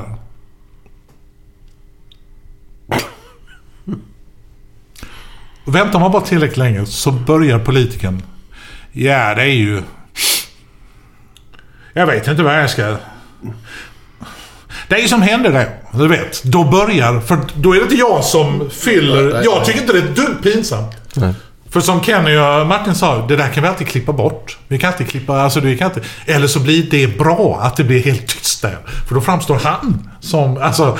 Och det där var jävligt cool Alltså kunskap liksom att få in av de här duktiga journalisterna. Behöver inte. Janne Josefsson fyller inte i. Han ställer en fråga. Varför är det så här? Och så står det bara jävligt jobbigt. Ja. Fruktansvärt roligt. Ja, men tystnaden är så bra för... Många människor vi är ju rädda för tystnaden. Ja, ja. Verkligen. Och då måste vi fylla Komiker, inte ja, minst. ja, ja, ni är ju livrädda för det. Eh, Men oftast även personer... Alltså det händer ju någonting med tystnaden. Det gör ju det. Ja, ja. Den är magisk. Magisk, verkligen. Och det har vi faktiskt haft i den här podden. Kommer inte ihåg exakt på rak arm. så här, Men vi har haft det ibland. Det blev tystnad. Och sen så har det kommit ett svar. Och då har personen även tänkt till lite grann också då. Så, men då är det oftast lite tyngre eh, ämnen vi har pratat om då. Jag förstår. Men du, du eh, ni eller du eller ni, ni, manus och sånt gör ni själva eller? Ja... Eller jag bara tänkte på om du har fått manus från någon annan någon gång. Är det, är, vilket är, är det jobbigare eller? Mm. Än att skriva det själv? Lite är det det. Ja. Sen... Nej, men det är ganska knepigt den här. Men du hade ju manusförfattare där pratade om den... Eh, eh, Nej, inte manusförfattare. Lars är med som en redaktör. ja men det där när du eh, gjorde Starke man. Ja, absolut. Men du, när man gör stark... Typ som Starke man, där jag spelar huvudrollen. Jag var ju med i kanske 80% av alla scener. Ja. Och var jag inte med så stod jag en meter bakom kameran när de andra körde. Ja. Så där, när man gör TV så pratar man ju att vara showrunner. Liksom. Det är den som har ansvaret för serien. Liksom. Mm. Det är i regel manusfattarna i TV. Manusfattarna är inte värda så mycket i filmvärlden fortfarande. Det är ju regissören som styr. Mm. Men i TV är regissörerna mer hantverkare. De ska bara in och se till. Ställ kameran, säg varsågoda. Mm. Sen är det olika beroende på vilka det är. Men när vi skrev manus till Starke man, då gick jag ju runt i rummet som ett- konferensrum och körde mina repliker. För jag kände ju karaktären bättre än vad manusfattarna kände. Dessutom är jag manusfattare så jag kan också hitta på ganska många roliga repliker. Eller liksom situationer och så. Fördelen med det var ju att de skrev ju ihop manuset då. Så vi hade liksom färdigt manus som man kunde börja planera. Men sen när man spelar in, då kan jag ju alltid ändra i stunden. Eller... Vi kör ett alternativ här. Där jag inte säger detta, utan jag är helt tyst. Så ser vi sen i klippningen. Så att man kan alltid liksom påverka in i det sista om man är med framför kameran ganska mycket. Och sen satt jag med i klippningen och klippte tre regissörer. Jag klippte alla deras första avsnitt tillsammans med dem. Mm. Så att man sätter liksom ett stuk. Lite sådär. Så det kan man göra. Men att jobba med externa manusförfattare är ganska svårt när man är själv komiker och manusförfattare. Det är faktiskt ganska... Vissa gånger funkar det bra. Har man en tydlig uppgift, då funkar det ofta bättre sådär. När man gör det. Men det är inte alltid helt lätt. Alltså verkligen. Det är ganska, ganska knepigt. Får jag, eh, Tiffany. Hur uppstod hon? Eh, hon uppstod... Eh, en kompis med Jonas Klevång, han berättade att han hade varit i Dalby som ligger utanför Lund. I Dalby finns en kiosk. Dalbykiosken. Där jobbar... Nej, men ni vet. Det finns sådana konstiga platser liksom. Hej, det är kiosken i Dalby. Där jobbar en kvinna som heter Rut. Och vad än Jonas sa. Ehm, jag kan ta en påse bilar. Ja, men det var intressant. Ja. Ehm, min pappa har fått prostatacancer. Ja, men gud vad intressant. Hon svarar det på allt. Oavsett vad fan sa. Jag har fått punka på cykeln, jag är döende, eh, min flickvän har lämnat mig, jag är alkis, whatever. Ja men gud vad intressant att höra. Så då föddes det liksom, ur den repliken föddes det en, en kvinna som hade, som tyckte allt var intressant. På något vis. Oavsett vad man pratade om. Och sen eh, så började jag spåna då med min fru. Som man ofta, min stackars familj är ju ofta the first line of defense. Det är ofta de som sitter i bilen. Du får höra det. Ja, fy fan. Jag tycker synd om dem. Framförallt när barnen var yngre, när de satt båda i baksätet. Då kunde jag ju då köra någon kanske, jag vill säga en Göteborgs karaktär. Och då har jag lärt mig av sportkommentatorer att det bästa sättet att lära sig kommentera sport, det är att kommentera verkligheten. För Åke Unger, jag vet inte om du har jobbat med honom? Jo, jag bara vann på tre. Vi jobbar med hans fru Lotta på Hipp Hipp. Åke berättar då. Ja, men då, då går jag runt med familjen på stan så här, så kommenterar jag. Oj. Ja, jättekul. Vi har kommit fram till Hamngatan här. Lotta och barnen står framme redo här. Vi är cirka 15-20 personer. Solen skiner. Alltså ni vet, man tar in hela... Och där går starten och det är en man i jeans och svart skjorta som leder här nu. Men Lotta tar sig förbi eftersom hon troligtvis skäms för mig. Vi ska gå över till tennisen och eh, du vet. Och då kände jag, fan det är ett jävligt bra sätt att utveckla en karaktär. För att då kan jag... Ja, men jag, jag hade någon eh, säkerhetsansvarig på ett köpcentrum som heter Kim Andersson. Och Johan och jag bestämde att alla hans kompisar ska heta som handbollsspelare. Så Johan som var kompis hette Stefan Löfgren. Men Kim Andersson, han... Och då kör jag bil och då sitter barnen där bak. Och då kör jag som Kim. Ja, det är på väg in till Malmö. Det var den första motorvägen som byggdes i Sverige. Prins Bertil var invigde. Hör ni nu? Ja, nu kör vi en Skoda här. Den här Skoda-fabriken tog Hitler över när han gick in i Sudetenlandet där 1939. Det är ju spännande grejer. Ja, du vet att man liksom... De satt ju bara fucking håll käften. Hur gamla var de då? Ja, men det kan ju varit liksom sju, nio. Alltså verkligen i den åldern när man lär sig himla med ögonen. Liksom. Så det är liksom ett bra sätt. Så att jag började utveckla liksom Tiffany. Hon hette ju inte det. Katja, min hustru, skulle heta Tiffany. Men hennes farmor sa stopp för det namnet. För hon tyckte att nej, det kan hon inte heta. Så då döpte de henne till Katja istället. Så Kat, det finns en historia och Katjas styvfar heter Persson. Så då blev det Tiffany Persson. Jaha. Och Staffanstorp är mer för att det ligger utanför Lund och det är roligt att säga. Det ligger Mm. egentligen inget specifikt med Staffanstorp. Men vi ville att vi... För att vara specifik är väldigt mycket humor också. Istället för att försöka vara allmängiltig. Liksom sådär. Det är bättre att ta ett ställe. För de i Kalix kommer ju fatta också. Bara Mm. att de pratar inte lika fort. Men... och då börjar man liksom spåna som Tiffany Persson. Och då ställde Katja frågor till mig. Ja, vad jobbar du med? Jag jobbar, jag är hårfrisörska. Eller jag, jag, eller jag är inte det nu. Men jag har en stol på en salong. Och då kommer de här grejerna i en slags intervjuform. Och sen körde jag henne live liksom på en show 96. Och det gick skitbra. Hon skulle läsa en dikt men hon kom aldrig fram till dikten. Och började prata om annat och folk i publiken. Och körde vi en show till 98. Och då körde jag också henne. Jag hade utvecklat. Och sen när vi gjorde Hipp Hipp så hade vi, och det, under i de här showerna utvecklade vi flera. Melodikrysset, Svenska för nybörjare, Johans jävla brand. Och Itchek, hans musikprofessor från Ungern. Så många av de karaktärerna fanns innan vi gjorde tv-programmet. Sen tillkom det ju Morgan Paulsson eftersom det var tv liksom. Kul att göra korre. Sådär. Men så Tiffany föddes liksom i en catchphrase. Gud vad intressant. Ja men faktiskt. Jag tycker det. Var det mycket smink innan då? Eller? Alltså det är en, hon är ganska rolig att sminka för att jag kan ju inte sminka själv. Men det värsta man kan göra det är att sätta på peruken först. För då ser jag ut som en seriemördare från Liechtenstein eller någonting. Alltså jävligt Från obehagligt. Liechtenstein? Varför just därifrån? Jag vet inte. Benelux. Någonstans Benelux. Nej men det, det ser jävligt obehagligt ut. Alltså. ehm, utan man får ta det liksom, man tar ögonen och sen, och sen får man ta peruken sist. För då är allting annat färdigt. Men eh, jag gick över och gick i högklackat. Det är inte så mycket högklack. Det är så. Och det är italienska skor, kan ni fatta det? Oj, oj, oj. Italienska damskor, storlek 49. De, är, det måste vara de största skorna i hela Italien, inklusive herrskor. Har du, har du, har du 49? Ja, 10. Va? Men det är roligt när man köper Har du skor... 38 eller? Ungefär. När man köper skor i Los Angeles, då ligger jag i mitten. Alltså, ser man basketskor där det är Ja, det. Ja, ja, ja, ja. 55 och sådana storlek. Så det är ganska lätt för mig att hitta skor. Det är Ja. svårare här i Sverige. Ja, det är 49 måste vara svårt att hitta. Grandshoes.se kan jag rekommendera. Ja, De det är så. använder jag, Ja. nätet. Det- Ja, de har mycket bra skor. Vi måste avrunda här. Eh, Men jag... När du gjorde de här härliga sketcherna med jobba, jobba, jobba. Hejaklacken. Tom på kontot. Härliga. Hur...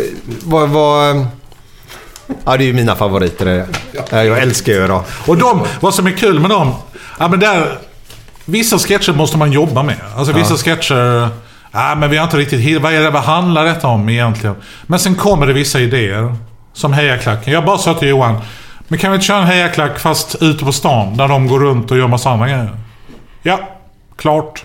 Ungefär. Och sen förberedde vi 20 grejer. Och sen la vi till kanske 15. Vi såg ju de här vägarbetarna Ja, som ja. la kullersten i Malmö. Och så frågade vi dem. Hej, vi är ute och kör en grej till eh, ett sketchprogram. Har ni, kan ni vara med? Nej. Så de nej? Ja. Fuck. Okej, vi har dem i bakgrunden. Så körde vi i alla fall. Nej. Jo, de var i bakgrunden och vi stod. Eller så gjorde vi någon panorering innan utan att de såg det. Men det roliga var att vi, hade, vi gick ju då i Malmö. Vi diskuterade ju då. Ska vi ha några allmänna ställ? Nej. Vi, vi måste ha... Vi är Malmö FF. För vi är här i- vi är i Malmö. Konstigt.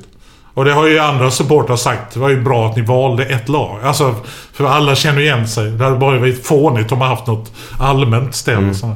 Men då gick vi förbi två poliser. Och detta var innan allsvenskan hade kommit igång. Oj. Som man säger på de poliserna, vi kommer då tio stycken jävligt taggade för vi gick ju hela tiden sådär oavsett om kameran var på eller inte. Wow. Och då såg man de poliserna. Fan, har vi missat någonting? Är det något jävla derby så de blev skiträdda så jag gick ju fram till dem. Det är på en sketch. Tack och lov för Vi har ingen beredskap på, på någon jävla fotboll idag. Men, eh, och sen eh, en annan sketch som vi gjorde där jag är kurator. Jag sitter och lyssnar på barns problem. Och skrattar åt deras problem. Jag kan inte hålla mig. Den har blivit så jävla populär bland kids. Och det var också en sån sketch där den var färdig från början. Alltså att ha en kurator som inte kan hålla sig för skratt. När barnen berättar om... Och de var ju så jävla duktiga de här kidsen. Ja, ja. Varje gång jag går hem så måste jag stanna på varje gatbrunn. Och så sitter jag och jag börjar skratta på riktigt. Alltså det var ju inte så att jag var tvungen att fejka. och jag känner mig så jävla hemsk när det sitter liksom Jag en nioåring. Jag fick ingen skit för det Hur från fan? något. Nej, nej, nej. Nej, De tyckte det var jätteroligt. Nej. De förstod det. Så vissa, vissa hejaklacken var liksom färdig. Sen var det bara att komma på massa exempel på göra. Men vad som är kul med hejaklacken är att man ser ju den nu när eh, Sverige spelar i EM eller VM. Så är det svenska fans kör ju jobba, jobba. Alltså, Ja, ja, ja. De kör och det är det finaste Betyg, betyget ja, du ja, verkligen. Ja, ja. Det är absolut. Jag vet inte om det var IFK Göteborg. Vi har ju en där vi... Vem får inte följa med in på systemet? Hundekatteglassen, hundekatteglassen. Den brukar jag köra hemma. Om det var IFK Göteborg som hade ett uppspel som hette Hunden, katten, glassen. Jag pratade med någon spelare i IFK Göteborg efter Hipp Hipp. Som hade sagt, ja vi har ett uppspel som heter Hunden, katten, glassen. Va? Inte en aning. Vad fan säger du? Jodå. Hunden, katten, glassen. Och så var det då, ja men mittfältaren passade tillbaka till vänsterbacken och så darta, eller vad fan det var. Det är det finaste betyget man Ja, kan det är det. Att vi har blivit ett uppspel i Allsvenskan. Fy fan vad coolt. Då har man nått liksom. Det man vill, ja. Men det, är- det är humor på världsklass tycker jag. Mycket bra, mycket bra. Men vi ska avrunda där. Men efter den här låten då. Som inte kommer bli Scooters. Fuck the Millennium. Nej, kommer Nej. absolut inte bli. Nej. Utan du kommer få välja en härlig låt. Eh, så kommer Glenn tillbaka med sina härliga, härliga historier. Ja.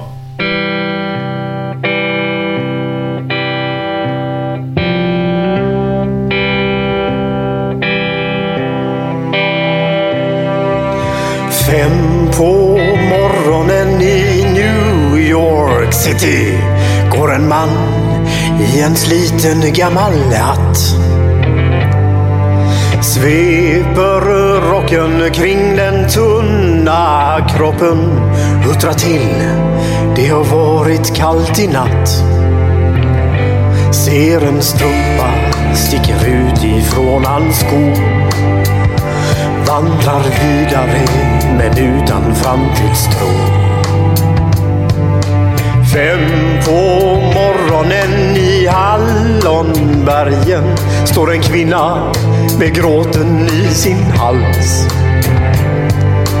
Tittar håglöst in i morgonsolen. Hon är trött, hon har inte sovit alls. Två av fem miljarder människor på vårt klot. Men mot deras ångest finns det ingen bot.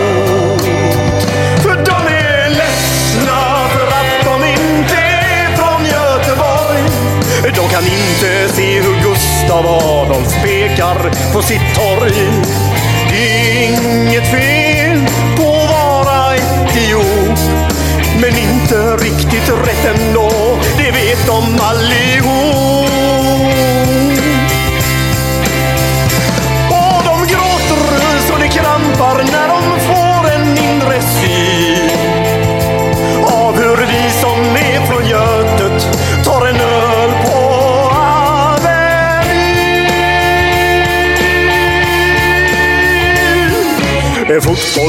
få får sitt genombrott och snackar proffskontakt med fem italienska klubbar. Ändå känner han att tåget har gått. En annan gubbe med en ollontusing och en latextjuva skriker ta mig ur röven gubbar. Men det ger honom inte nåt. Samma tomma blick och tårar salta smak. Om man frågar säger båda samma sak. De är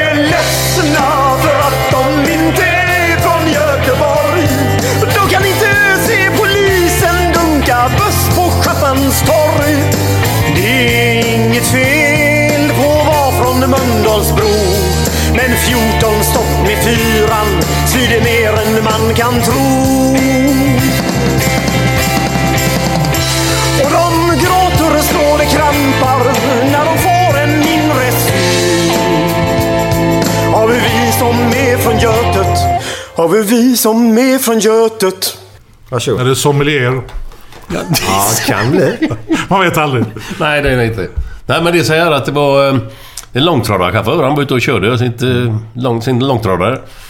Så springer det ut en höna mitt i vägen. Mhm. Och han är ju tvungen att tvärbromsa. Och väja liksom. Och så är han ju skogstokig. Så han eh, vevar ju ner rutan liksom och, och ropar till hönan då. Jävla hönsjävel ni! Och kärringar ska fan inte vara ute på vägarna! Då vänder sig hönan om och ropar tillbaka. Jaha du, men fitta och ägg det vill du ha din jävel!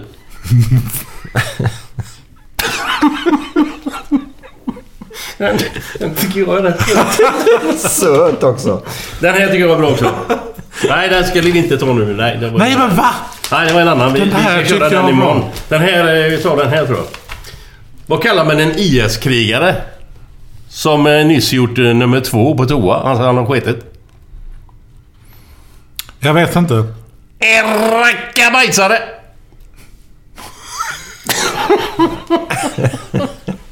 det var det hela. Nej, du hade någon mer. Hade jag någon till? Ja. Vilken då? Vi har ju tagit någon redan här. Okej. Ja, ja.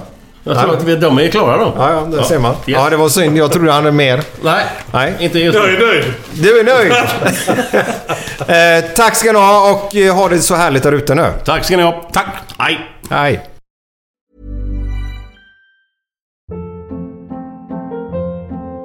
Hold up. What was that? Boring. No flavor. That was as bad as those leftovers you ate all week. Kiki Palmer here, and it's time to say hello to something fresh and guilt-free. Hello Fresh. Jazz up dinner with pecan-crusted chicken or garlic butter shrimp scampi. Now that's music to my mouth. Hello Fresh. Let's get this dinner party started. Discover all the delicious possibilities at hellofresh.com.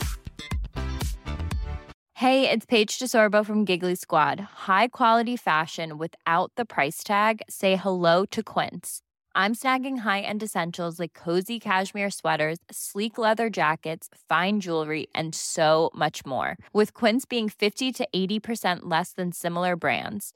And they partner with factories that prioritize safe, ethical, and responsible manufacturing. I love that. Luxury quality within reach. Go to quince.com slash style to get free shipping and 365 day returns on your next order. Quince.com slash style. When it comes to your finances, you think you've done it all. You've saved, you've researched, and you've invested all that you can. Now it's time to take those investments to the next level by using the brand behind every great investor, Yahoo Finance. As America's number one finance destination, Yahoo Finance has everything you need, whether you're a seasoned trader or just dipping your toes into the market. Join the millions of investors who trust Yahoo Finance to guide them on their financial journey. For comprehensive financial news and analysis, visit yahoofinance.com, the number one financial destination, yahoofinance.com.